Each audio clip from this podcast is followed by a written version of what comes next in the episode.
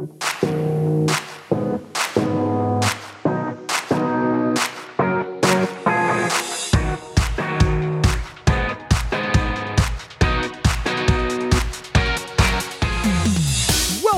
to Punchboard Paradise, coming to you from the heartland of America in Omaha, Nebraska, where we discuss the world of tabletop gaming, the topics that affect the board game community, and give honest and fair reviews to the industry's hottest games. In episode 48, the Punchboarders give their top 50 through 26th of all time. Hey, everybody, I'm Clef. Hey, I'm Chad. Nah, I'm Richie. So we got some good information, guys. Yeah, we did. We sent out that survey. Everybody uh-huh. was really helpful in filling it out. We've got some great ideas. Some A lot of responses. I was actually really surprised at, at all the responses. Uh, the one I liked the best was like kick Chad off. He's annoying. That oh a yeah, good that one. was great. Yeah, That was basically the cut all of Chad's survey Yeah. that my sister volunteered to fill Oh, out. oh, before. I thought that was, yeah. Your sister's a smart woman. yeah, it's pretty smart. Thanks, guys. Then again, she said then review Pictionary. So Oh, yeah, maybe, true. maybe not. Yeah. and that was probably her truest statement. Actually, she loves that game. Oh my god. Um, so yeah, so thanks to everybody for filling that out. We really appreciate it. And like I said, we got some great ideas. The only thing, actually, besides the Chad comment, the only thing was it made me think that we're we're really not, even though we got a lot of responses that we're not really that big time because they say if people if nobody slags on you, you're not really big yet. You know. And nobody, nobody said, nobody was really Well- awful. I expected at least. I, I mean, I said we'll take criticism, you know, and and everybody was really kind and nice. So we had the one person that said something about Clef is kind of snobbish and should learn to be able to speak the English language. well, Sounds a lot like Ben Maddox, if you ask uh, me. yeah, he did say he filled that out, so that could be Ben. who knows? Who knows? But no, it was really good. I I think one of the biggest things that we took away from that is a lot of people saying they weren't really sure how to join our Slack channel. Right, and we had been talking about it, but I thought we put it at the bumper at the end. We'll we'll sometime we'll record a new bumper. But for all y'all who want to join our Slack channel, we'd love to have you. Please just send us your email to punchboardparadise at gmail.com and we will send you an invite. It's as easy as that. And and we've got a you know a semi celebrity that's on our our uh, our Slack check now. Oh yeah, who's that? Designer of City of the Big Shoulders, Mr. Raymond Chandler III. He's Yes. probably like, yeah, Your favorite uh, but uh, you can get on there. You can ask him any question you want to about City of the Big Shoulders on our Slack channel. So that's you know that's pretty I'm sure cool. he's excited you said Yeah, that. he's so yeah, glad. he's like, uh, yeah. Why no. did you make that so overpowered? Uh, oh, that's somebody else's voice. I thought you were doing Raymond's voice for a second. oh, anything else that stood out to you guys that uh, we want to thank people or say? Uh, I think maybe the other biggest thing was a lot of people felt Kickstarter Corner.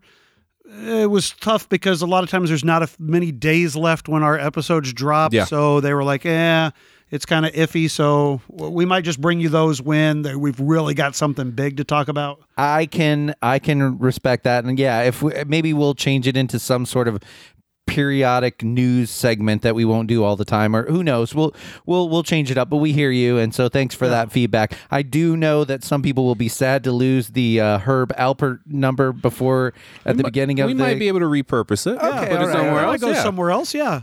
I was thinking, you know, like, and some people also asked about maybe talking about some older games. You know, maybe not Yeah. full on reviews, but you know, some just some Just like a little spotlight Yeah, of an older thing. game that, that was great Yeah. too. Uh, we we heard a lot about uh, about some older games, and and I'd like to go back through some of those. So that'd be fun. Yeah.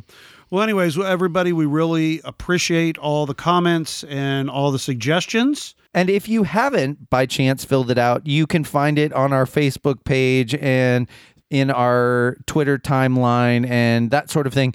You can feel free to uh, still still enter it, enter your opinions on that because it's still open.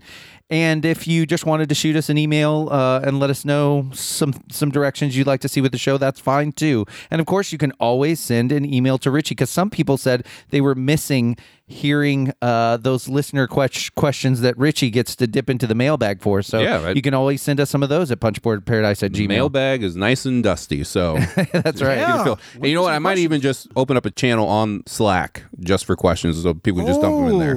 I like go. that idea. That's Make a it a good little bit easier and just pull from there. Yeah, that's that's a good good, good plan. We we got to get going because we have 50 lot of games. through 26 of our top games of all time to discuss. If if I did my addition right, that's seventy five games. If they're all different, I think we might have some overlap. But yeah, that could be 75 games. Although on the lower end, I think there'll be some diversity here. Could be, could possibly. be.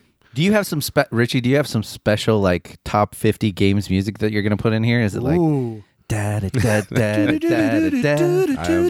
no, no comment because it just depends on when I'm editing and how much how much time I have. Okay, all right, all right, all right. Little insight there. All right, well, let's let's rock and roll, and we're just gonna go 50, and we're all gonna go around, and Chad, we'll just let you start. All right. Does that sound good? Cause Sounds great. Start every draft. You might as well start this. Here we go. Cue the music.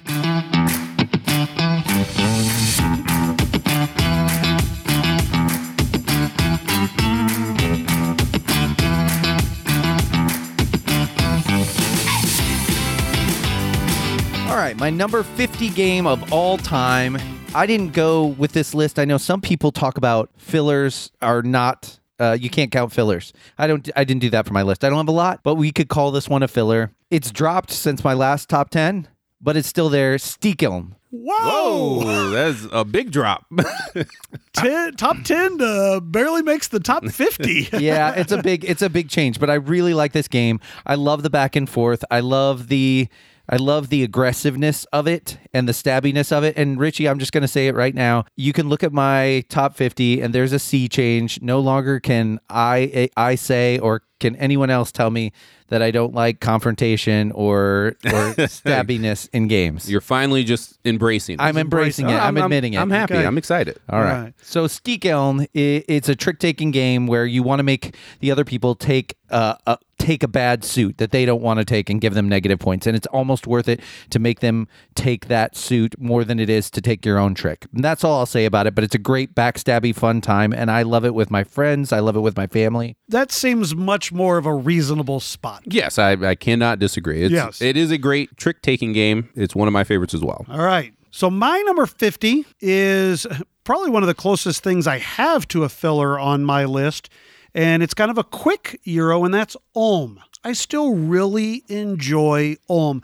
I really wish somebody in the you know, I'm not going to go into explaining all these games because we'd never get done, but the mechanism of how you choose your actions by sliding that Yeah, into the token grid. into the into the grid, and then those are the actions you take. I really like that. I wish somebody would put that into a more, you know, maybe a deeper, heavier game that I think would be uh, more entertaining. But Ulm is still very good. It's quick. It- you can play it in about a half an hour, maybe 40 minutes. You know, depending on your player yeah, count. I mean, you're basically taking 10 turns. Yeah, it's only Yeah, 10, 10 rounds. rounds. That's it. Yep. Yep, and it's quick.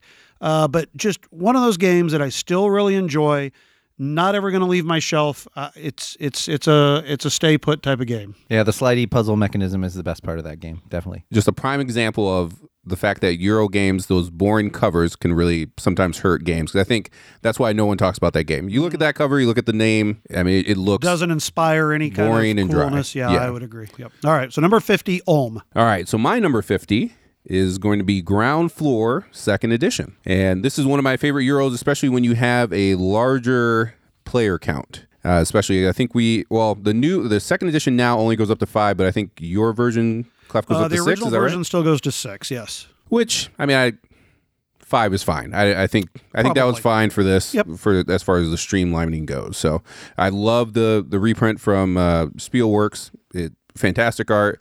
I even like the changes that they made in there with the stock market. It does make money a little bit more readily available, but the game is still tight overall, especially when you are hitting that that higher player count. So ground floor. I I'm itching to play my copy of it, but I really like the individualization that this offers, like your what you can do with your own buildings and stuff. Uh, just last Friday, I got a game in of it. Uh, we played five player. Uh, Mason and his friend played it. And I'll tell you real quick, though, this game, you got to be real careful because if you get in a kind of a Chad death spiral, Uh, Yeah, Mason's friend Jordan, his last like three rounds, he couldn't do anything. He could Yeah. not get any. I can't remember if it was money or files, but he was just he was hosed, and all he could do is keep putting his stuff into the the media, and he was at max popularity, and it was just like Hmm. nothing else he could do. So it was so you got to be a little bit careful with that game, but. Uh, I mean, still, it's a great game, and I I Yeah, love it, it can be punishing. I'm for sure. surprised it's. I, I would thought it would be a little bit higher on your list. Is is what Hey, my top guess fifty.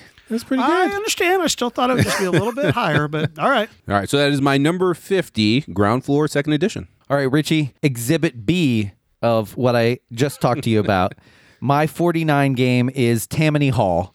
It's not a it's not a heavy game at all, but it's still a favorite. I love to get into this game and just sort of role play the the meanie baddiness of it.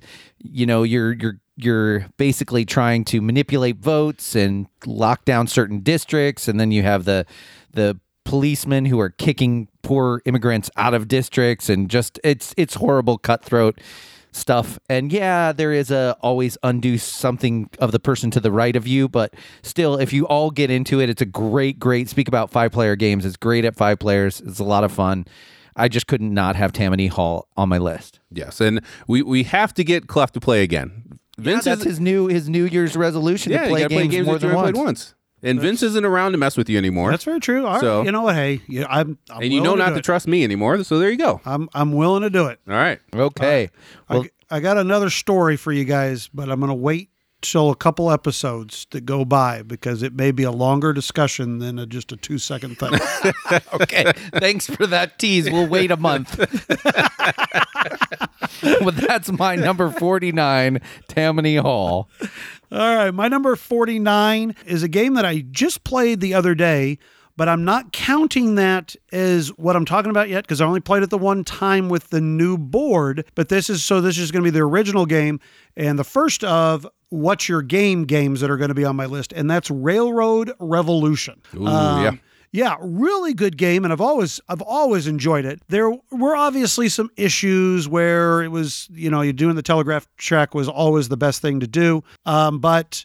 Uh, this new board has certainly changed a lot about it, but like I said, I'm not counting that. It might actually rise as I get more plays of that. You know, uh, railroad, rev- what is it? Evolution. Evolution, Evolution. yes. Yeah. So I'm not talking Oh, about. so you're just- even just saying just the I'm base just game. saying the base Okay. game is just still one of those. I love the whole. You have the different colored meeples, and so each one of them has a different ability. I just I really find it to be a really solid game, and just one that uh, you know once again is just uh, in my wheelhouse. Nice medium Euro type of game. Uh, enjoyed a lot. Yeah, I mean, I mean, hope that because I mean that game came out what like three, four years ago now, Uh, probably, I think yeah, or even, even longer. sure, yeah. And I, I mean, I just hope that people give it a second chance because that Railroad Evolution it definitely fixed the issues in there. And if you still have your copy, that Yeah. I think that's an auto buy. Yeah. I would say that that's an essential expansion. I would agree. I would agree. All right, so that is my number 49 Railroad Revolution. All right, so my number 49, and this will be, I mean, no spoilers because everyone knows I'm a Kramer and Kiesling fan, but this will be uh, Kiesling showing up on the list multiple times here, but with uh, Heaven and Ale. And I actually have the expansion being delivered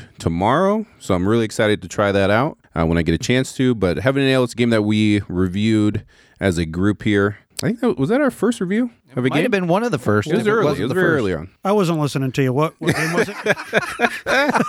Heaven and Ale.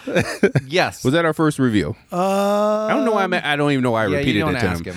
I don't know. It Yeah, might I- be. It was pretty close. I know. Yeah, You're I know. have to edit I don't that know why I, I asked you that. I, I got a text. I'm sorry. I was, I was, Not interesting radio. But anyways, Heaven and Ale, uh, just a really tight Euro game that uh, plays quickly. Just that quick rondel around the board. You can jump as far as you want. Can't go backwards. I love that mechanism in games. And yeah, this one is just great. Plays great at just about every player count. And I'm really excited to see what the expansion adds. Yeah, that's what I was just about to say. New barrels, like we talked about. So I'm yeah, super new barrels excited. and then white cubes. I can't remember what those are, yeah, but yeah, foam, maybe? just I got had it. no Just more head on your beer? yeah, maybe. Could be. Could be. Uh, so Heaven and Ale, that is my number 49. Well, I have the first of a few capstone games on this list, and this might be the first one I played, if I'm thinking correctly. It is number 48, Haspelknecht. Oh, And Nice, uh, nice.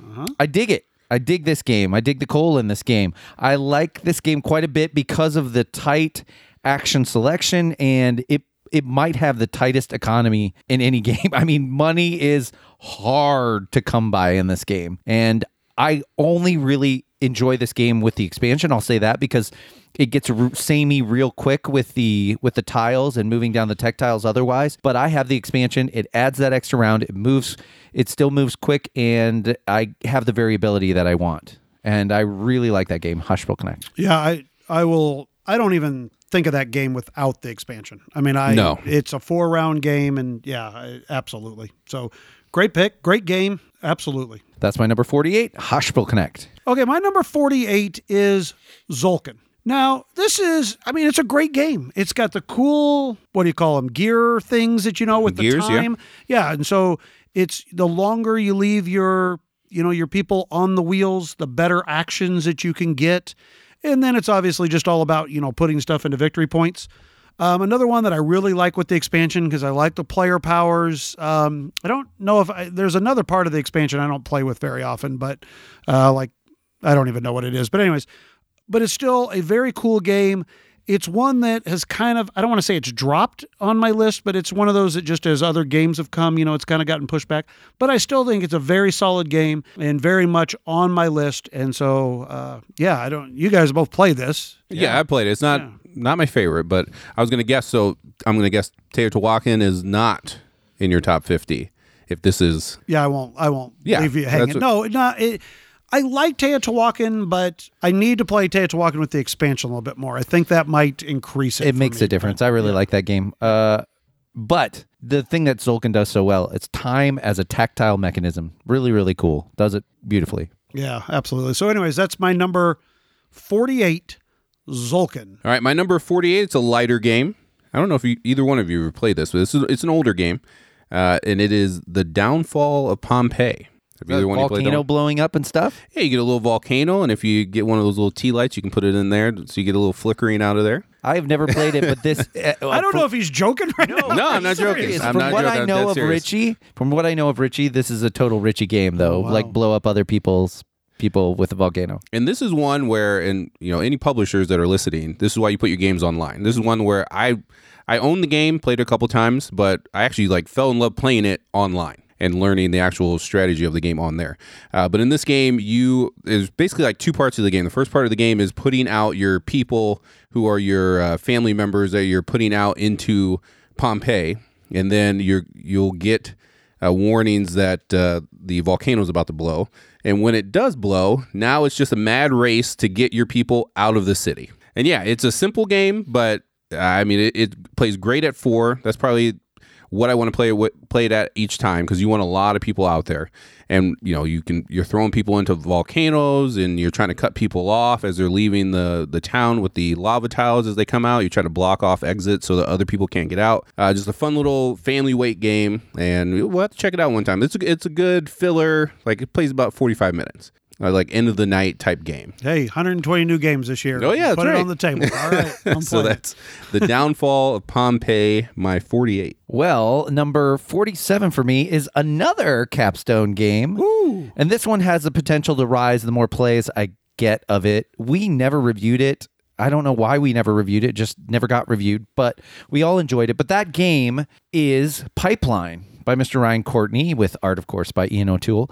I really enjoy how tight this game is. I like that it's an engine builder that you really have to fight to get going.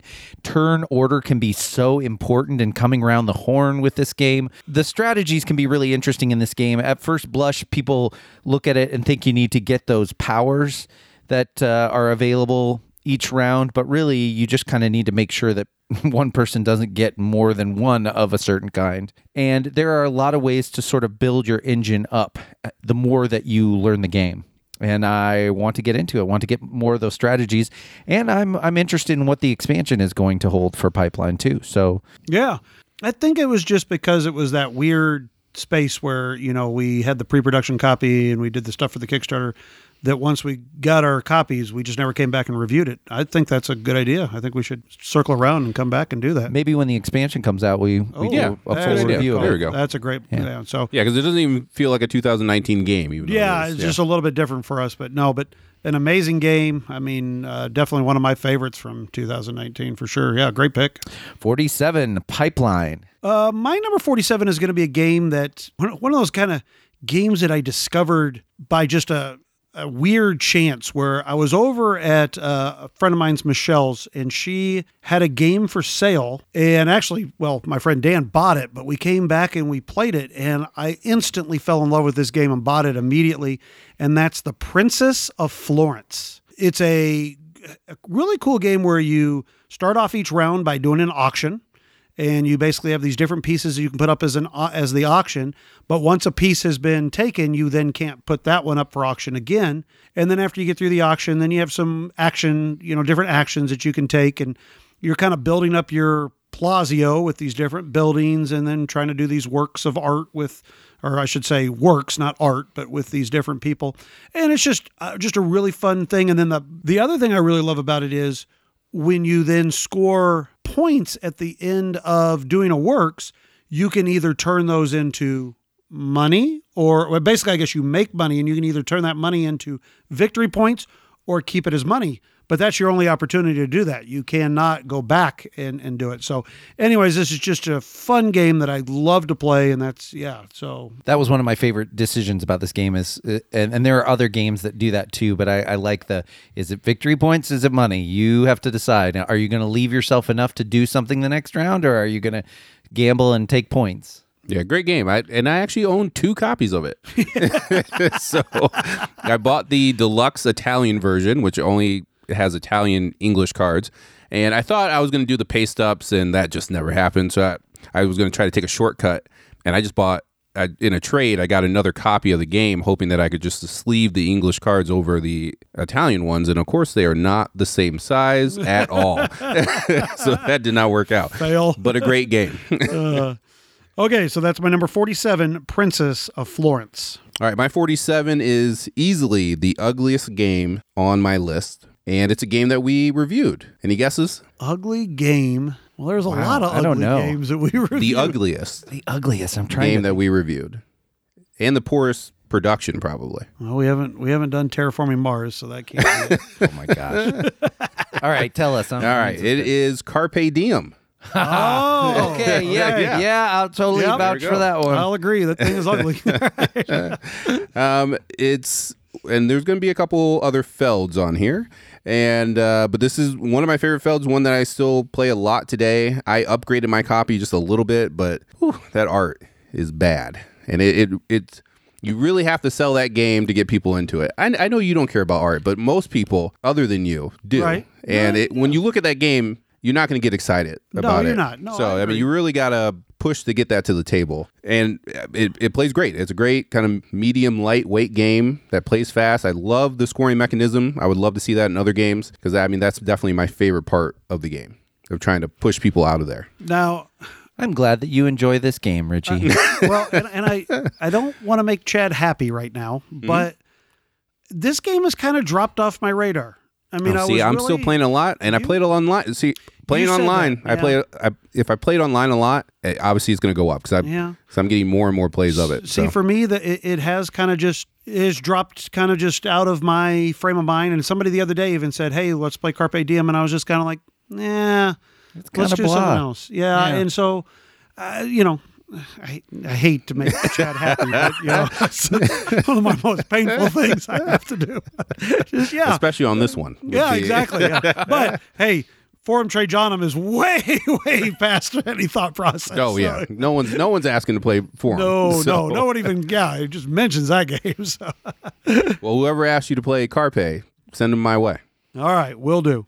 So Carpe Diem, my 47. All right, my number 46 is a heavyweight. Richie hasn't played this one yet. Clef's been bugging me to get it back to the table, but it is a it's a crushing game. It's a soul crushing game. It's so crushing that you could probably die by having too many graves in your town. It is Antiquity by the folks at Splotter Spellen. And man, I really like this game, but you can just choke the living daylights out of yourself if you do not plan for wood Oh, or or you don't you don't make space for your graves. Or Richie would love this part. You could move into somebody else's town space because that's what this game is about. It's about building an old old town basically.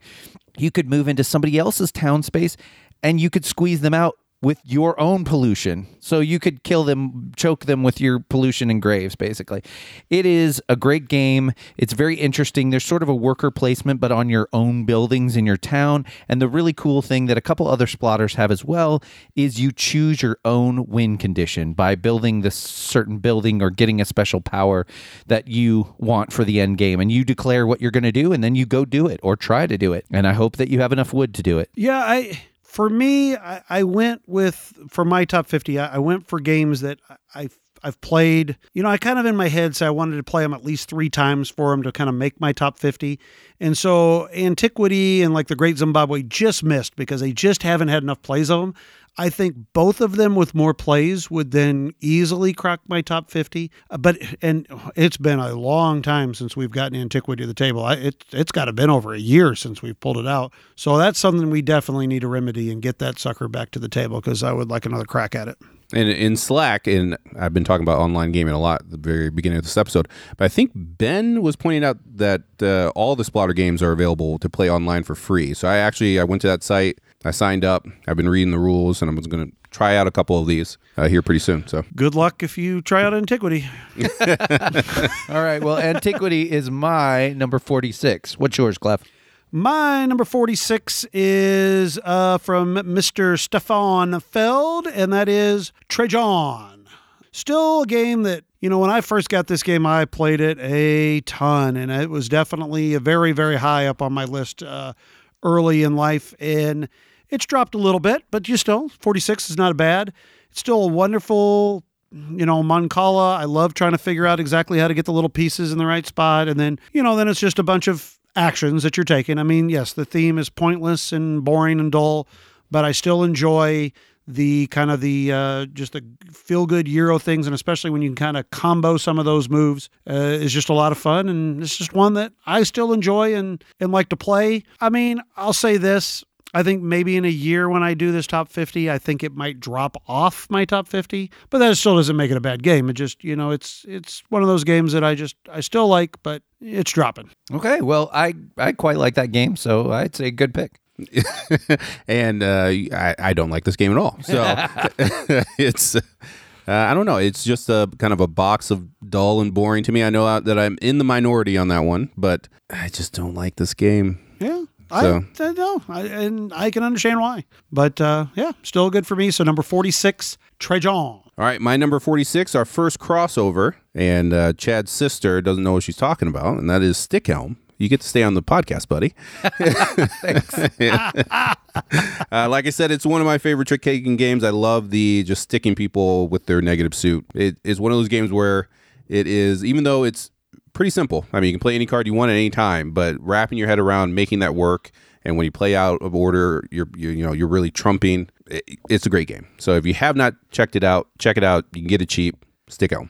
My number forty six. My number forty five is the first Uwe to grace this list. We actually reviewed this game. It is Nusfjord.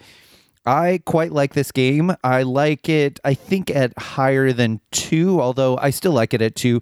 But because there's a little bit of a stock sort of thing, I kind of like the way that that plays out at three or four a little bit. And it, I, the one of the best selling points for this is that it moves quickly and uh, you feel like you've had an experience of a full Uwe game in, in, in a good amount of time.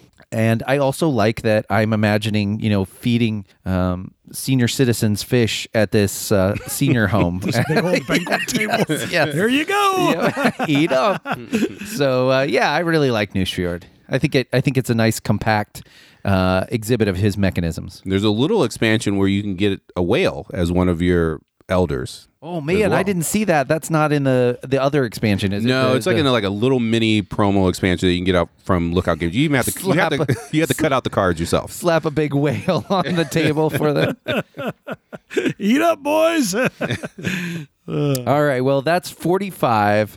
Nusfjord. All right, my 45 is my second What's Your Game game on this list. And this one has probably is, is one of my bigger droppers also. And I'm going to be quite honest. I think it's just because I just feel stupid playing it when I play against Richie. I, I and this is Nippon. I love this game, but I just the last few times I've played Richie in this game, I'm just like I'm going like, God, I'm just stupid. I cannot figure out how to like. It's not even close. It's not like you know at the end of the game, it's like oh No, you I know, one usually by beat 10. you like 50 points or so. Yeah, at least, you know. Now, granted, Richie beats most people at Nippon by like 50 points or whatever, but it's still, I don't know. So I'm just sitting there thinking, well, I, I don't know uh, what it is, but it's, it just is not maybe as quite as high on my list as it used to be. Well, let's ask this, Richie. How many online plays of Nippon do you think you've had? Estimate. Uh, 60 plus Yeah. easily. Yeah. So, um, so there you go. yeah, but I, I mean, he's had lots of plays of lots of games. Yeah, and I that's still it. can Madeira, beat I him, played so- Madeira a lot online too, and I I lose that game every time. Yeah, I, now here's the thing: one, the rule book in Nippon is terrible because there's a lot of things that are not really pointed out well in there, and I I try to point these things out to Clef uh, at uh, ATB Con. Corey and uh, Tony and Brockman. I tried to point these things out to them. They did not listen to me, and I beat them by 70 points. So I don't know. I, I try. I think for me, it's like, well, you know, you when you play a game, and obviously I was playing a thing wrong, where, and I can't even remember what it is, but whatever, it doesn't matter. But it's one of those things. Once you've kind of played it that way, maybe my brain just could not move on from that and say, oh, I know to do that because I never even think about it. It's something where you like double do the numbers Yeah, or the, something. the fact that you can replace your own influence token, yeah, which that's- Which is an important strategy. Yeah, which is why and when when I went online and played online and I was getting blown out every game, I was like, okay, what's what, What am I missing doing? here? So then, yeah, and it- and honestly, like I said, it's because Tony and Corey, who had also played the game before, they they were playing it the exact same way. So Yeah. I mean, you probably taught Corey, but so that's probably Guaranteed, that's it's probably sure. still your fault. Yeah, So oh, for I don't know. Yeah. Yeah. Eh, hey, don't get me. 45 is not a bad number. I mean, it's still a great game. Uh, so, yeah, anyway, so that's my number 45, Nippon. All right, my number 45, I, I know this is not on anyone else's list here, um, and that is Blood Rage, my number 45. What are you talking about? I think that might be in my top 10. Now, my only question is because do you still own The Godfather? Yeah, I still own The Godfather. I don't know why you still own The Godfather. It's I, I still own The Godfather because it goes for ten dollars at the store. yes, that is true. They are giving it away, and I also have a copy that I'm basically giving away. If you are looking for it, you can help me out achieve my New Year's goal of getting rid of 100 games. So, uh, but with Blood Rage, I actually just got in all the ex- the Kickstarter exclusives. They reprinted them in different models so they could actually re-release them. Uh, so I'm excited to get it back to the table here soon. But it's a good mix of area control, some Euro mechanics, some drafting. It's got everything that I want in it, and Blood Rage, and it's it's better than The Godfather. So I won't fight you on that. Blood Rage is better than The Godfather. If I had Blood Rage instead of The Godfather, I'd probably be slightly happier. I wouldn't play the I mean, I play the game with Finn. Finn would like that game, Blood Rage, but I mean, it's nowhere near my top 50, so there you go. yeah, one terrible game is better than another terrible game. Great. All right, moving on. oh, Clef. you realize Nippon is just an area control game. If you put out miniatures, you're just Yeah, but the it's got that thing. great what's your Get, game get uh, out of here. It's got that It's an gr- area control game. What is Nip- what is Nippon? It totally is an area control Thank game, you. but it's got that great uh, points track that they use for every bland "What's Your Game" game, and it's and the so nice beautiful. the nice mustard colored oh, map. so beautiful. Oh, man. Yeah, you stopped. Clef You're- you're wears getting out that. of here. The Clef wears his uh, art. Um, who cares components as a badge of honor? So I just find other stuff to be, you know, more beautiful. I'm a little more, I like the uh, obtruse art. I tried. Obtruse? he doesn't even know what he just said. what did that, that that complaint might have been right that he Right. does need to learn the English language. language. All right, so that's Blood Rage. My number 44, and Richie might be mad at me for this, but my number 44 is Lorenzo Il Magnifico. I It's quite on the like list. this game. That's all that matters. Okay, it's on okay. the list. Still in the top I like 50, the game. It's all good. Yeah. So it's good. Uh, I still think of it as an engine builder. I don't care what, who cares ab- about about that. No, it's definitely an engine builder, not a tab. It's it has essence of tableau building, but it is a worker placement game first. You Okay. have to place your worker to to trigger anything.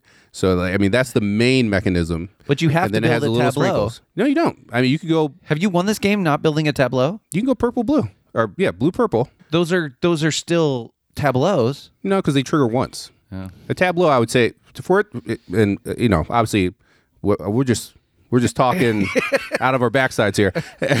I would say for a tab for it to be a tableau builder, like it would be essential for you to trigger your cards over and over again. But if you go heavy blue, uh, purple, I mean, you're getting them once. Okay. Are you waiting for me to back you up here? I'm waiting. I'm waiting. I'm looking at you. Well, uh, let's just. I think Chad called it a tableau builder like 15 times during the thing, So so, it that counts. counts. I mean, they said it 15 times. It has essence of tableau building. I'm not saying it does not have tableau building in there. It's just the worker placement stands above that. Okay, okay. Regardless, it's still a good game no matter how you slice it. It's from our uh, Italian designer contingent. We love those guys, and this is one of the ones that they've done right. So that is why Lorenzo Il Magnifico is my number 44. My number 44 is a game the first time I played it, I didn't like it very much. Uh, Richie bought it and showed it to us, or Chad did, I can't remember, whatever, but we played it over at Richie's. I remember the night. And it was one of those games because it was so tight where you only get basically two actions around and there's only like eight rounds or nine rounds. But as I've now discovered, as if I've played it a little bit more, it's definitely every you need to as often as you can be triggering an extra die like a red die action every single round and that is going to be pulsar 2849 Yeah, Chad bought that. okay chad bought it okay i couldn't remember who which one of you but i know played it and the more times i've played this the more i've just kind of you know enjoy the puzzle of trying to figure out of exactly kind of which way do you know? Do you go after uh, those uh, transmitter things that get you thing uh, get you different abilities or do you go after the the pulsars or do you just travel a lot? There's just a whole lot of different things you can do. Total absolute just point salady type of game but i really really enjoy it and I I just have a lot of fun playing this game. It's actually very Feldian in that way, but it, that's Vladimir Suchý, and this is one of his great designs. And it is, uh, it's kind of a travesty that it's been that we're so cult of the new because it's one of those that it has so much in the box that you can tailor make your kind of game you want to play to and strategy you want to play to, and really explore the game over repeated plays. That it, it's really a shame we haven't played this more together. yeah no expansion ever came out for this which No, I was about to say it's one of those games where I put it on my wish list and then I begged because you know I know so many people that go work for CG at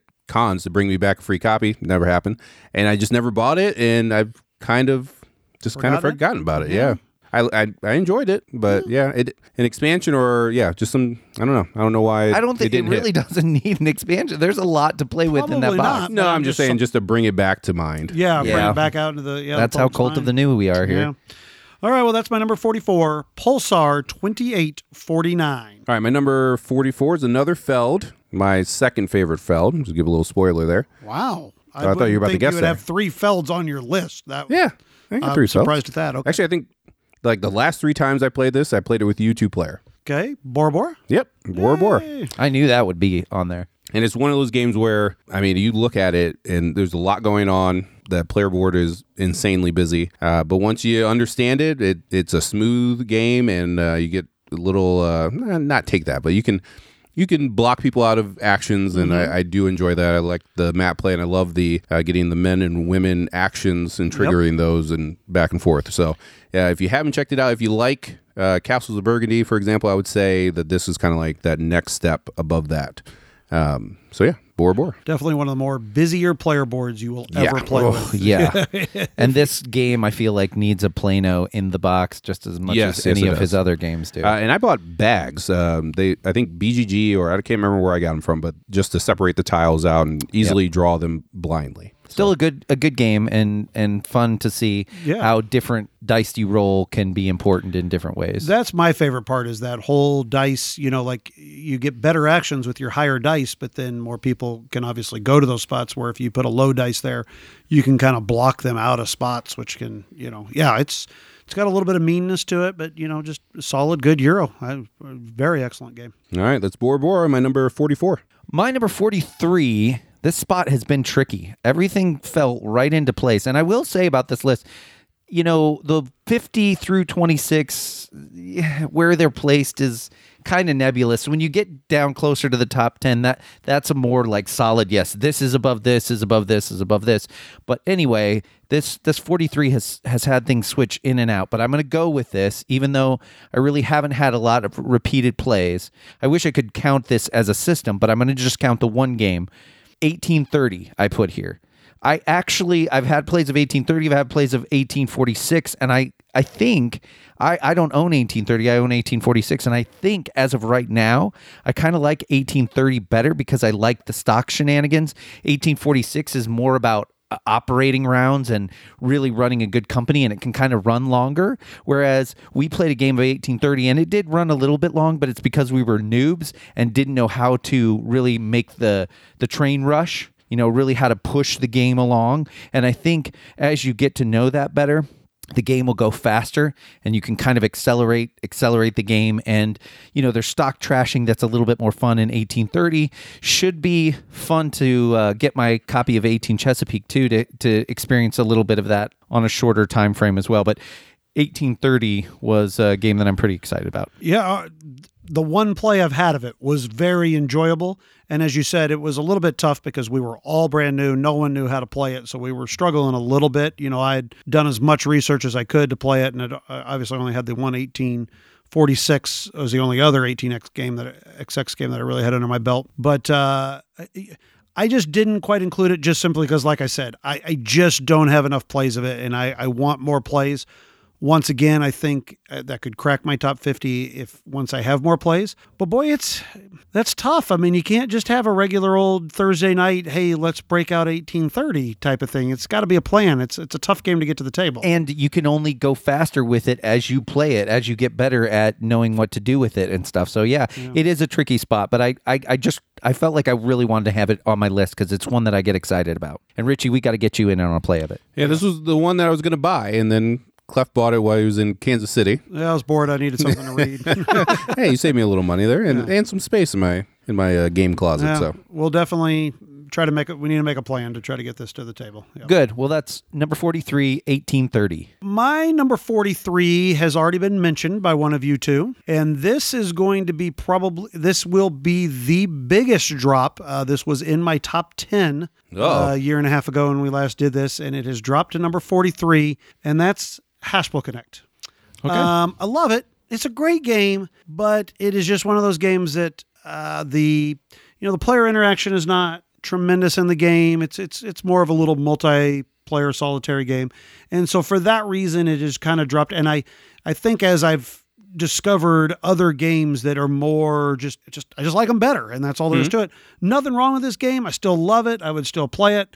As as Chad discussed, definitely a four player, uh, four round game. You know, with the expansion, but I still love it. I will say really quick though, one of the things that's interesting in that game is how you can hop on somebody else's tactile and and go on from there, which I find to be kind of an interesting way of interaction because you're always Sure. looking to see if somebody's going to do that to you and kind of maybe even cut you off a little bit as far as money is concerned. And so Yeah. I, I do like that portion of it. So I don't think it's completely multiplayer, but I understand what you're saying. No, no, I no, I totally agree. But yeah, I mean, and they're still obviously pulling those discs is definitely not uh, multi as not uh, you know that's interaction there. But yeah, uh, but anyways, you know, still great game, still love it. Uh, number forty three, Haspelknecht. All right, and my number 43, it is a game that my wife told me to throw on the pile when I was going through and picking out my top 100. And you told her no. And I told her no. And it's just because she's a, you know, she's a bad sport when it comes to this game because I beat her every time and I don't care. And I still like it. And it's a Kramer and Kiesling, and that is Coal Baron. oh wow, lighter lighter game but i still I, Yes. I love the you have to be efficient in this game you get so many workers that you can use it around it plays quick it's easy to teach you got that nice tension there of when you're trying to go take uh, particular actions uh, i you know i probably won't play it too often since the wife hates it but i still enjoy it quite a bit i did not i didn't like the card game all that much the card game is fine but when the game is as light as it is, you don't need yeah, then you don't need a card game, version, and that seemed to run about the same time. It's like time link, so you might as well just bust out the board game. This is a great, almost I would say Gateway Plus game if it's not Gateway. Uh, so, but it's a good example of why Kramer and Kiesling are such great designers. Yeah, no, it's a great game, great pick. All right, that is Coal Baron, my number forty-three. Number 42, the first. Is this the first? It might. I don't think it's the only. It might be the only. Anyway, this is a Knizia that I really, really, really enjoy, and it's because auctions. So modern art is is right in there for me. There's I- the second top 10 that's dropped down. it did drop down. It did drop down.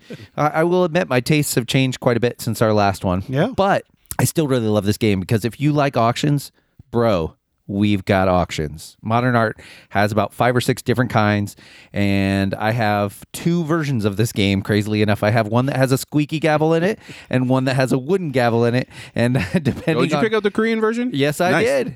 Yes, I did. I Uh, just sold my um, uh, the CMON version. Yeah. I can see why, but I still like my squeaky gavel, and it just doesn't go with that really nice real art, you know? Right, right, right. But uh, this might be the one game that I have two versions of, and it's kind of shameful, but I still really like playing it. I like announcing and really trying to sell the art and banging on the gavel. It's a great time. Modern art. Modern art, my number 42. Okay, my number 42 was just mentioned by Richie just a couple of moments ago. It is my second Feld, and that's Bora Bora, and I think we've talked about it, so let's just move on. So, yeah, number 42, Bora Bora. All right, my 42 is a game that we reviewed this year. I definitely liked it the most, uh, obviously since it's in my top 50, and that is Pret-a-Porter. And that is from Portal Game and Ignacy Trzewiczek.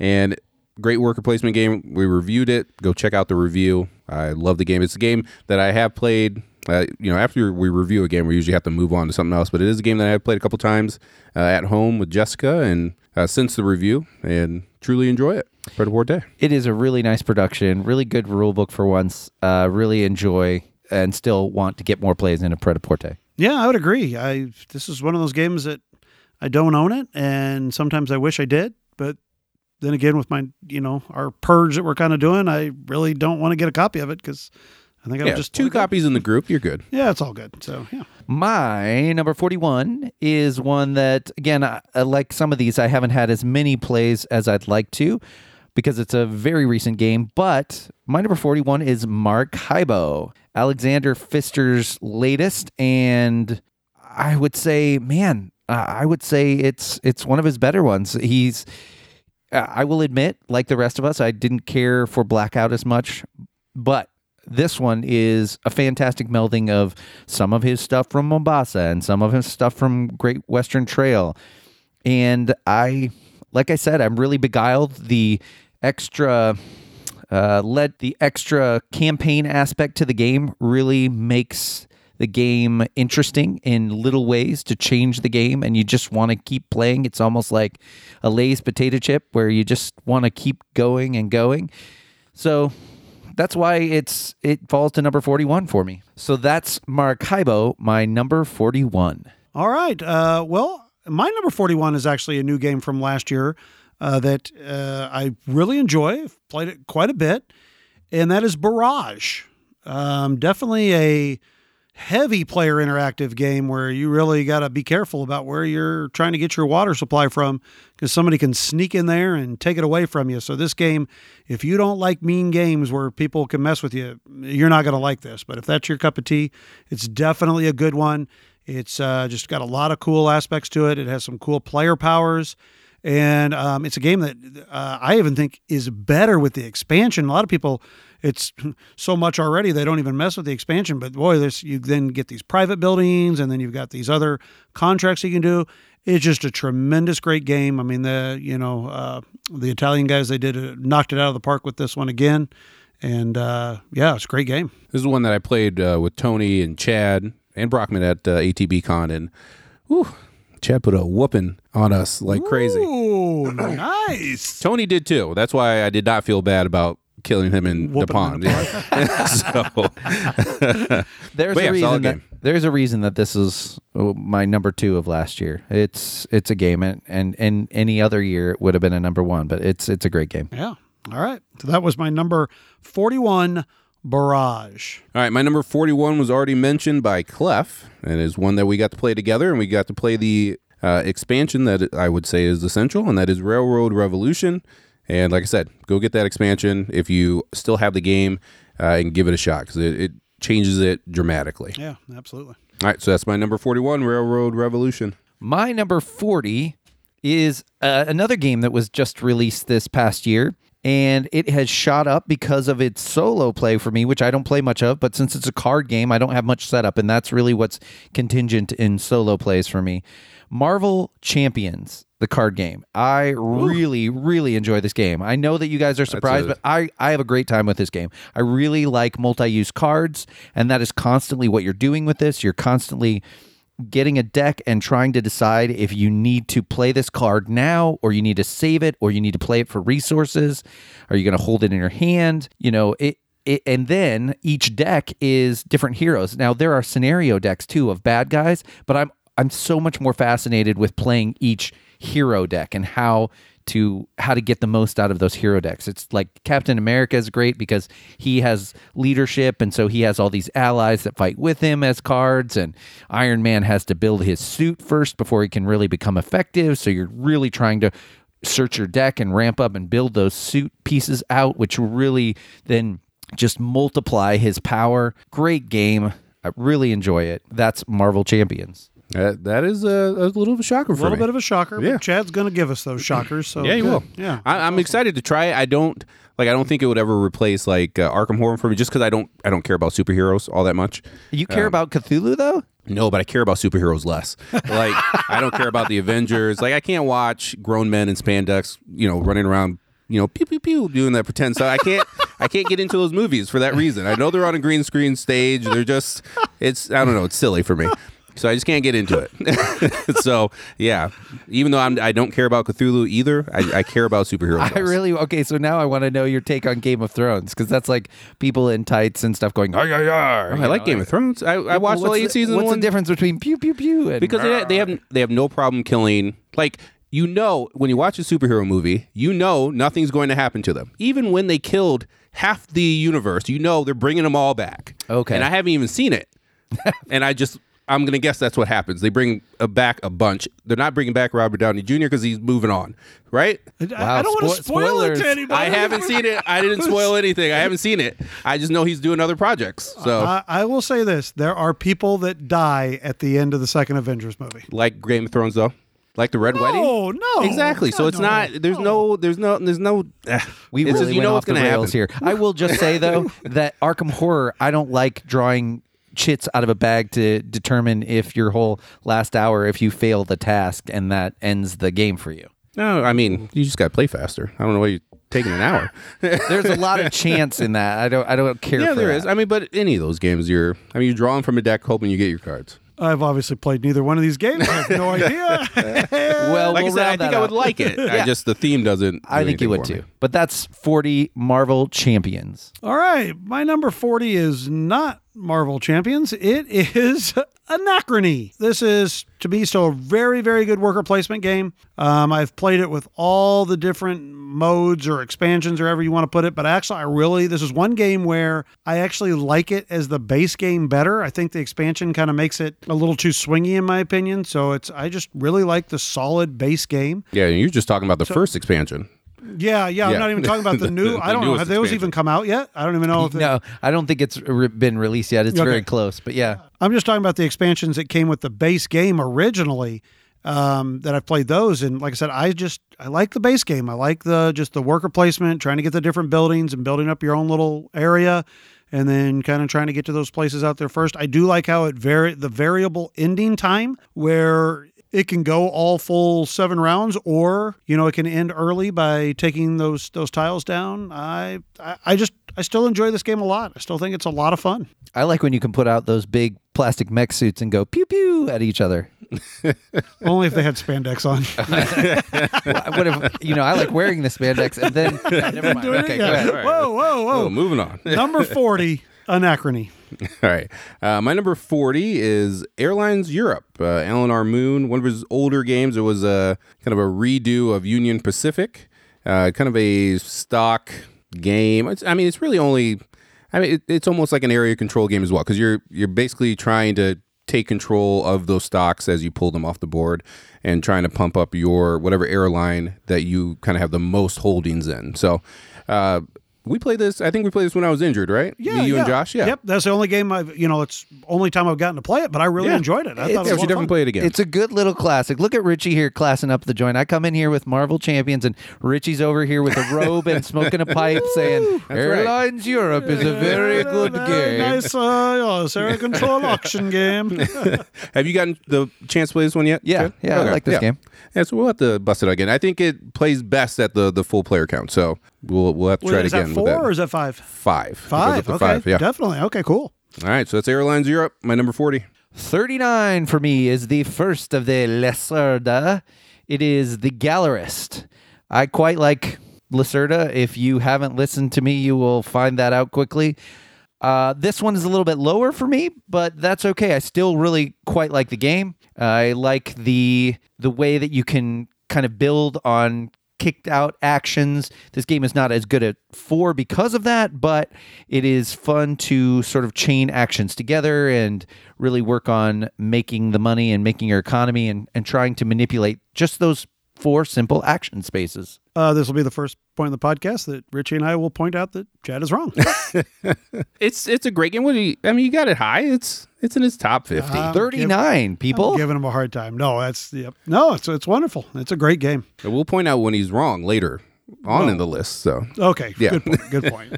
39 The Gallerist. All right, my number 39 is uh, an, the second new game to my list. And, uh, you know, I'm going to have a lot of new games because really my list, uh, and we didn't really talk about how we kind of did our list, but I just kind of went on these are the games that just really get me revved up and I enjoy. So it's not one of those things where I'm like, oh well, you know, it's so brand new, I shouldn't get it in on there. It's just if it is, it's on there and I'm I'm putting it on there. And I know it's a little bit of a rant, so I'll just move on now. But my number 39 is Crystal Palace. I really like this game. I really find the choosing your dice action every single round to be just a, a lot of you know interesting decisions and i got to get a play of this in at atb con with uh, with ben coberly and a few other people and it was just i just re- remembered how much i really really enjoy this game because i hadn't gotten to play it since we reviewed it last and just i just love it i just think that all the you know getting the tiles to put on your board and everything is just it's just a lot of fun so it's just one that uh, you know it's I don't know maybe in a couple of years time this may not be as high as it is, but right now I still think this is a one. I'm still looking to get it back to the table. I really uh, enjoy it at uh, the five player count, which a lot of Euros you know you don't want them at that five player count, and I think this one works well at it. yeah, great game. And like you said, it does play well at those higher player counts. Yeah. And yeah, nice tight economy. Can't can't argue with you. It's Yeah. a good game. All right, number thirty nine, Crystal Palace. All right, my number 39 is the last of my Feld games and my favorite Feld, and that is Castles of Burgundy. Uh, it's definitely the, I think it's the second most played game between me and my wife. So um, it's one where I was shocked. I mean, when we got into the hobby, we, you know, we got in playing like Ticket to Ride, stuff like that, and we looked up, you know, like the best two player games, and this was high on that list at the time. And I was shocked that I got her to play it. She truly enjoyed it. Uh, it's great uh, dice manipulation game, and um, I'm sure we'll hear about it again here soon on other lists. Uh, so yeah, Castles of Burgundy. I'm really surprised that this is at 39 for you. Actually, I thought it yeah, would be it's higher. one to that be honest, Um, I mean, I just have not played because we we have played it a lot. Like in, I mean, between me and her, we've played it about forty times. So it's one of those games that we didn't even have that many games when we first bought that, so that hit the table a lot. Yeah. And I just haven't gotten back to it all that much. I probably Yeah. Probably once a year now, once Yeah, or twice a year. That uh, same thing happened with my wife and I. We played it a ton when we first got it, and now, yeah, it's it's pulling teeth to get it back out. Yep, Yep. agreed. but I still enjoy it. Uh, so Castles of Burgundy, my number thirty nine. my number 38 is another Pfister game, Mombasa. I most enjoy the card play in this game and trying to figure out which piles you can pick up and which ones you're going to lay down together. But of course, the area control aspect and trying to push other companies out while getting special bonuses is interesting as well. This was one of the first that really made me you know, stand up and take notice for Alexander Pfister. And so I, I still quite like this game. Maybe not as much as some other Pfister games, but it's it's still a very good one. No, I I love this game. It's uh, obviously I love Pfister. This a tremendous game. I know this is definitely, um, you know, going to be on Richie and I's both of our list also. Hey, you don't know my list. So, I know your list. I know every one of your games on your list. All right, well, we'll see when we come to the top 10. But that is my number 38, Mombasa. All right, my number 38 is another What's Your Game? And this is Signorie. Uh, it's a wonderful dice drafting type of game. Um, yeah, the mechanisms are pretty dull and boring. And obviously, as you guys would say, the, the board is kind of boring, but I love it. This game I love. I love to play this one. Um, I, I, two player, three player, four player. I mean, it's once again, I can really play it at all player counts. It's it's very enjoyable. I like it a lot. I prefer it at the higher player counts. I don't know if like if two. I don't know if I'm picking that one of the what's your game games, Sure. but but yeah, great game overall. Still in my collection. I, I like Signorie because I think it does dri- dice drafting so well. And all right, that was my number 38, Signorie. All right, my number 38 uh, has been climbing. I'm actually shocked that this game got up so high. Once again, it's probably just because I played it a lot with uh, Jessica uh, and our other group that we play with once a month. And we just started the legacy version of this, and that is Clank, my number 38 here. And it is, I don't know, it's just a fun family weight game. Like I said, we just started the legacy game. Uh, and I don't even mind that it, it goes longer. We've got in two games in one night, and they were definitely longer than normal Clank games, but still enjoyable, still fun. Family way game where you're just running in, getting your stuff, building your deck, and trying to get out and trying to get out before anyone else does, and hopefully the dragon kills them while they're below the depths. I just started this uh, just this past week. Uh, my wife, Jake, and his wife, we all started it, and I thought it was awesome. Yeah, Uh, it's a, it's a great legacy game. we we we all died.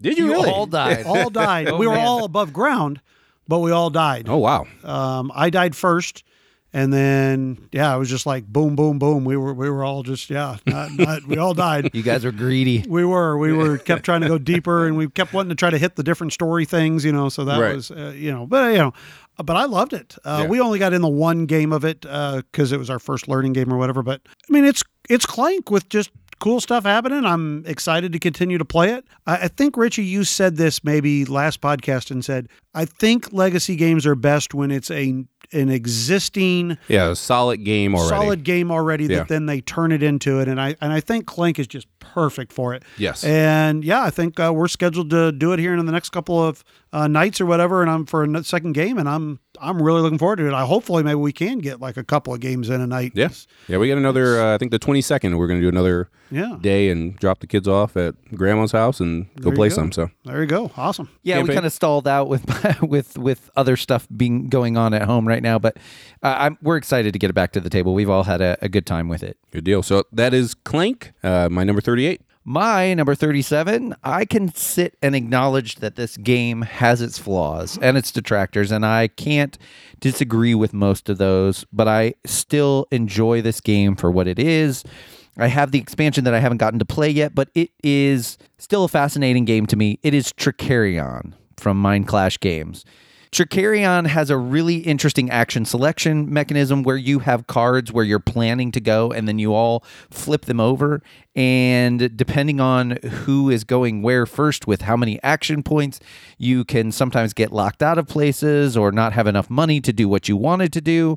The biggest problem that I had with the game in my first couple plays is the performing in the theater aspect, which is integral to winning the game as far as I can understand is very wonky and it's hard to describe and it's hard to do well and it's the first the first printing of the rule book was not even though it took up a whole page was not very clear and so that's the wonkiness of this game. That's the overbaked aspect of this game and one that I can tell why people are having misgivings about it. But I really like the extra planning and trying to build towards things of of getting resources to make your tricks and go higher and higher on those on those levels and it's it's a brain burner but I, I still enjoy it I I cannot decide. I every time I play this game, I'm like, did I really like that or did I hate that? I just can't, which is unusual for me. There is a lot of planning in this game, and it's. I don't kid yourself when you if you play this game at the full, whatever the normal rounds are, not that quick version. even Yeah, buckle in. Um, it is. It's going to take you a while. There's just a lot. Of, it's not even AP wise. It's just you got to plan your cards, and then once you planned your cards, then you got to plan. Okay, well that person has that card. Do I want to go there first, or do I want to do this first? And do I need this thing to do my trick? To do this, there's just it's a lot. I mean, I would say I lean more towards I like this game. I want to try it again. Um, however, I mean, like the last time I played it, it was like a you know five hour game. That was a four player game. You know, it's it's long. Yeah. Don't it's gonna take you a while. Not that you know I'll play long games if they're enjoyable. No, but it just- feels long. That's the thing. It, it does. It does. you definitely feel, feel long. the I would agree. yeah. because I like I like the theme. I like the art. Oh, I love yeah. the mechanisms. I love everything about this game on paper. It's just every time I've played it, it has overstayed its welcome. But you know, if you if it does not feel long to you, then then I would say it's a great game.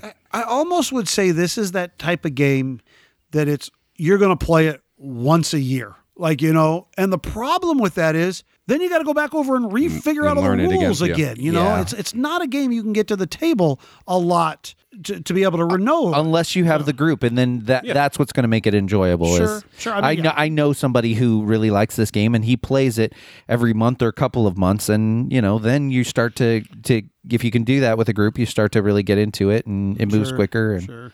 but yeah that I understand all those all those uh, aspects of it but it's still my number 37 Trickerion All right, my number 37 is, a, is another new entry, and this is a game that um, from the moment that I played it the first time, I just really thought it was a very cool puzzle game that is tough. I mean, it's a very, very hard puzzle, and that is uh, another new one from Capstone, Cooper Island. I really like this game. I really like the the puzzle. It's very quick. I mean, it's only five rounds, and you really are taking for a lot of the game only two actions, and then you might be taking maybe three actions.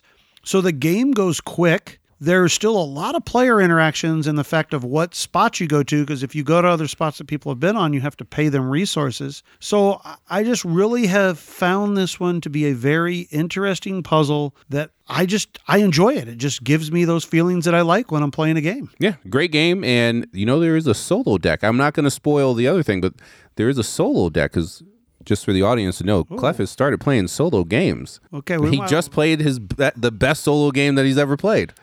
This was this was That- we can't we Clef's can't own say it though. admission. We can't say it. We're though. not we're not going to say what it was yet, but I will I will allude to. I did play. A, well, I've actually played it twice now solo. And, oh wow, I didn't realize you played it twice. And it is it's pretty darn good. I mean, I'm I'm enjoying it. shocked well, so there is a solo deck where you can go against Cooper in this game that you can order I might have to look at that. Or I have directly to from. order it. You got to order it. Limited okay, I'm not going limited that far. copies through uh, Capstone. Oh, Well, that's very cool. I like that. I need to play this game. I've again, I, I've said it before, but I've read the the uh, manual. I, I, I'm really fascinated with what this Oh, game tries right. to I do. I forgot that you haven't gotten this one in. Okay, I need to we'll play have it. to do that quickly. Okay. Yep. So that was my number thirty-seven, Cooper Island. All right, my 37 is another Kiesling, and this is one where I, I'm not going to say that you should run out and grab this game. I love the game. I don't think necessarily everyone else is going to love the game, and that Clef is just running. I know out to get Clef is running off. uh, so my 37 is Vikings by uh, uh, Kiesling, just uh, just by himself, uh, Michael Kiesling, and it is just kind of a a funky rondel auction style game. If you play the advanced, all if you if you do check out this game, play the advanced mode where uh, you have the auction in there. Uh, but I love it at two player. I love it at all player counts, but uh, Jessica and I play it a lot at two players, and that that's probably why it has climbed the list so high. Like I said, I'm, I'm not gonna tell you to run out and grab it. I this is not a game for everyone, but it, it's a, a, a fun little you know light Euro game. It's not a bad game at all. It- No. You're right. It is a fun game, but it is teetering on my pile of to get rid of all these games at once. And I get it. I get it. I can't argue it. Did you teach me this one? yes, you have played it. I think you played it twice. He was so excited. He was like, "Well, I'm going to play Vikings and get another new, new to me No. game." Um, I don't remember it. I like the auction. That's the advanced variant, right? I like yes, the that is auction. the advanced. this I think game. all three of us played it together. No, you and I played it. At yeah, I know my me and house. you have played it. I think me and you have played it more than once. Yeah, we have. Okay, we played it a couple times. I can't. I know I've taught you this game. I'll look it up in the BG stats later. But hmm. And Okay. I totally see why Jessica smokes you at this game. You, yeah, you're no, because you, you really have to. The money is super tight, and I just start throwing change around buying. there aren't any buying all even types any of loans Vikings. in this game. No. but if there were, you'd take them. yes, I would. so that is my number thirty-seven Vikings. All right, my number 36 is also another fairly recent game. Nobody's going to agree with me here on this one, but I recently got the expansion and that's what's kicked it up a notch. My number 36 is Underwater Cities, again by great designer Vladimir Suchý. The the new expansion gives you a jump start so you don't play round one essentially so it moves the game along you've got new player boards which eh, whatever uh you they're they're double uh, layered or dual layered so stuff fits in there if you like that sort of thing but then there are some new goal cards to go for and some new cards for each age. And this is why I like this better than Terraforming Mars. There are three ages of decks. So you're never going to get a card that really doesn't work in the round or the phase of the game that you're in. Not very often, anyway. But I think it goes long, so I'm happy to have that shortcut in the new expansion, and I like it best, I think, at two. I will play it at three, not at four at all. Uh, does the expansion add those three ages of decks, or was that in the normal game? No, that was in the normal game. Okay, it's been a while since I played the the Right. the base game. Um, I, I'd be willing to try the expansion. I'd be interested to see. I mean, I didn't absolutely hate Underwater Cities. I just thought it was a little too long and just wasn't, you know, just kind of outstayed its welcome and didn't didn't jump at me enough to you know want to continue to play it or whatever. But I'd try the expansion. I mean, I'm good. I, I played the one solo game, and I it it just reminded me too much of Terraforming Mars, and I just I'm good. Okay, Hey, if you it's on the table, I'm going to play the game, but sure. I would just prefer it not be on the table. right. Pretty much going to play any game. That's I ain't going to bring it around you. That's my number 36, Underwater Cities. My number 36 is Shakespeare. Um, I love Shakespeare. I don't know. A lot of people probably find this to be a very boring game. I know Chad thinks it to be very themeless, you know, because you're just moving up tracks. But that's all good with me moving up tracks because I I like picking out the you know you got to draft the cards. And do you go for the cards where you're going to do the sets, or are you going to do the the costumes, or are you going to you know, put the, uh, you know, do the actors to move you up the tracks. I just, I've always really enjoyed this. It's not a huge point gainer. I mean, you get into like 20s, that's about the highest you're going to get in that game. I like that. It's really the, uh, you know, the first on the every turn, you're going to say how many actions you take, and then you're going to basically expend each of those people that you take an action with. So you can't keep using the same person over and over again. Um, I even like it, I, I should say, I even like it more with the new backstage expansion. So now there's even some more things that are going on.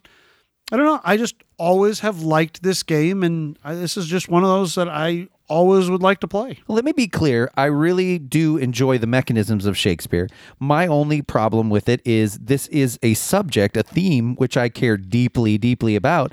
And I felt like it was a little bit of a missed opportunity where they could have done a little bit more with a theme and in, even named those tracks instead of like track one, track two sort of thing. It, you know, you could have had the stage manager track or the, you know, it, it's as simple as that. It doesn't even take much work again, I like the mechanisms. I just felt it missed a beat, and it it's as if. Well, think about this. What if there was Buffy the Vampire Slayer game, and it was just move up tracks? I mean, you'd be Well, you'd be sad about that. person, you know that. But I mean, You'd still be sad about that. I, I don't know. I, I I get I get what you're saying, and it, it to me, I I'm sad that they missed that beat because that might have been more people would have enjoyed it, and it'd be a little bit more, uh, you know, popular. But um, yeah, I get it. I mean, Chad is the person that when we asked him to name all 44 Shakespeare plays, I mean, he did like 43 and Yeah. figured out the one he couldn't Right. do. He about killed himself. um, so I get it, Chad. I, I do.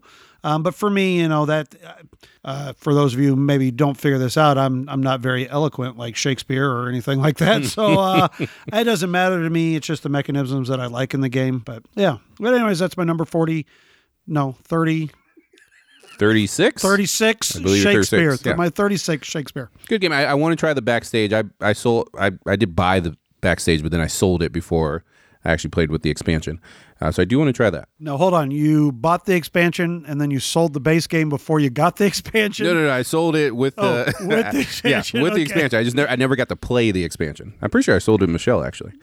Um, so my number 36 uh, was already mentioned by Chad, I believe, if I'm remembering correctly. Uh, and this is, I think he said that this was his lowest Lacerda, and this is my highest Lacerda, uh, and my favorite, and that is the Gallerist, number 36. I like Lacerda. I'm not huge on Lacerda. That's why there's only one in my top 50. There's a couple more if you go below my top 50, um, just because sometimes he just goes just a little little too far of what I want to play in a night. Uh, but this is my favorite. It's definitely his lightest, which I mean, it doesn't mean all that much. And I actually got to play it recently here with uh, Jessica with the little scoring expansion, which I really like how that changes that little intermediate scoring. Uh, kind of gives you something to go for. I think actually I would always play with that, especially with new people, because that just kind of gives them a goal to go for. That is the Gallerist. Agreed. I think, though, I will say that Richie just likes this one because he has that Andy Warhol wig and sunglasses that he always puts on when he plays it. I, um, yeah. Yep. All right. the Gallerist, my number 36. My number 35. This is a game I don't get out often enough. It is a long game. There is a lot of bookkeeping involved in it, but it does worker placement and area control in a way that I really, really enjoy. A sad thing because the designer of this game just passed away recently, and this is Chad Jensen's masterpiece, Dominant Species. This the way that this works, it it is area control out on the board, but everybody is a different species and trying to manipulate their specific power. However, it also has the same thing that Bus kind of does, which is worker placement spots on one side of the board, and those resolve in a certain way going down the board. And it's always about timing and using what your your species does best, but also trying to use the great timing of those those those cards that come out because they're really powerful. This all by itself, if I had just this on my list as a mean game, it would be a mean list because this is a pretty brutal game. And that's part of why it doesn't get played very often. Also, you got to have just the right player count, in my opinion. I know some people want to play it at the full six or whatever, but that's a really long game, and I'm not up for that. So, kind of three or four is is where I sit with that game. But I really like it. It's mean. Uh, uh, you need to make me get this to the table because I've only played it once at two player, and I don't think two player is probably where you want to play this game at. I I want to get this to the table. No, it should be a night where Josh comes over and the four of us play it. Yeah. Yeah, that'd be fun. Okay, let's let's definitely plan on that. Yeah, I I think this is a definite game that will make my list one day once I get more plays of it in. Yeah, I have have never played it, and I want to get it played. It's a total Richie game. And my number 35 dominant species. All right, my number 35 is uh, another capstone, a reprint game, and that's Lignum. I really enjoy this game. It's a, you know, you're moving around a basically a rondel track and you can go up as far as you want to to get the item that you want to, but then, you know, you're missing other spots that uh, you left behind and other people can obviously go and grab those things. And then it's it's really about cutting logs, you know, kind of, uh, you know, and, and storing them and getting victory points for them. A lot of planning. I mean, you've got to be real careful, and if you screw some things up, you're you're gonna it's gonna be real tough for you to win the game. Um, I like it. I, I enjoy it. At, at most of the player counts, it's probably better at three or four, but I mean, I'll play it at two. But for the most part, I find this to just to be a, a solid, good game, and very much enjoy it. Yeah, it's a game that I want to play again. I only have the one play of it, but I enjoyed it enough where I tracked it down in a trade just a couple months ago. So I, I want to get more plays in. I have one play as well, and I definitely play it again. All right. So that sounds like one I need to get to back to the table for you guys. All Yeah. right. And that was my number 35, Lignum. All right, my number thirty-five. I, I honestly, I did not think I was going to like this game uh, when it was first suggested, and the first game took about six hours, maybe five or six hours. Uh, Clef, myself, and Josh struggled through the uh, the first couple of uh, ages, and that is Arkwright, uh, which has uh, climbed up the list uh, quite a bit, especially for the type of game that it is. And I love it. It's a game where, I mean, honestly, if anyone calls me and says, "Hey, you want to play Arkwright?" I'm coming. it doesn't matter. Uh, case in point, the Yeah. night where I text Richie and said, "Hey, we got Arkwright on the table. We need another player." I'll, I'll be there in 10 minutes. got there in eight. Yeah, great, heavy economic game. It is one that it's definitely intimidating. I, I don't want to sit through any more rules teaches of it. So it's it's hard to want to play that with new players, but it, it is a game that I want more people to be exposed to. It, and it's not necessarily the teaching of the rules; it's the fact that, for the most part, you really have to hold the people's hands Yeah. as the game goes on, which obviously can hurt your own experience because you know you're trying to play your game and yet you're trying to f- help them too.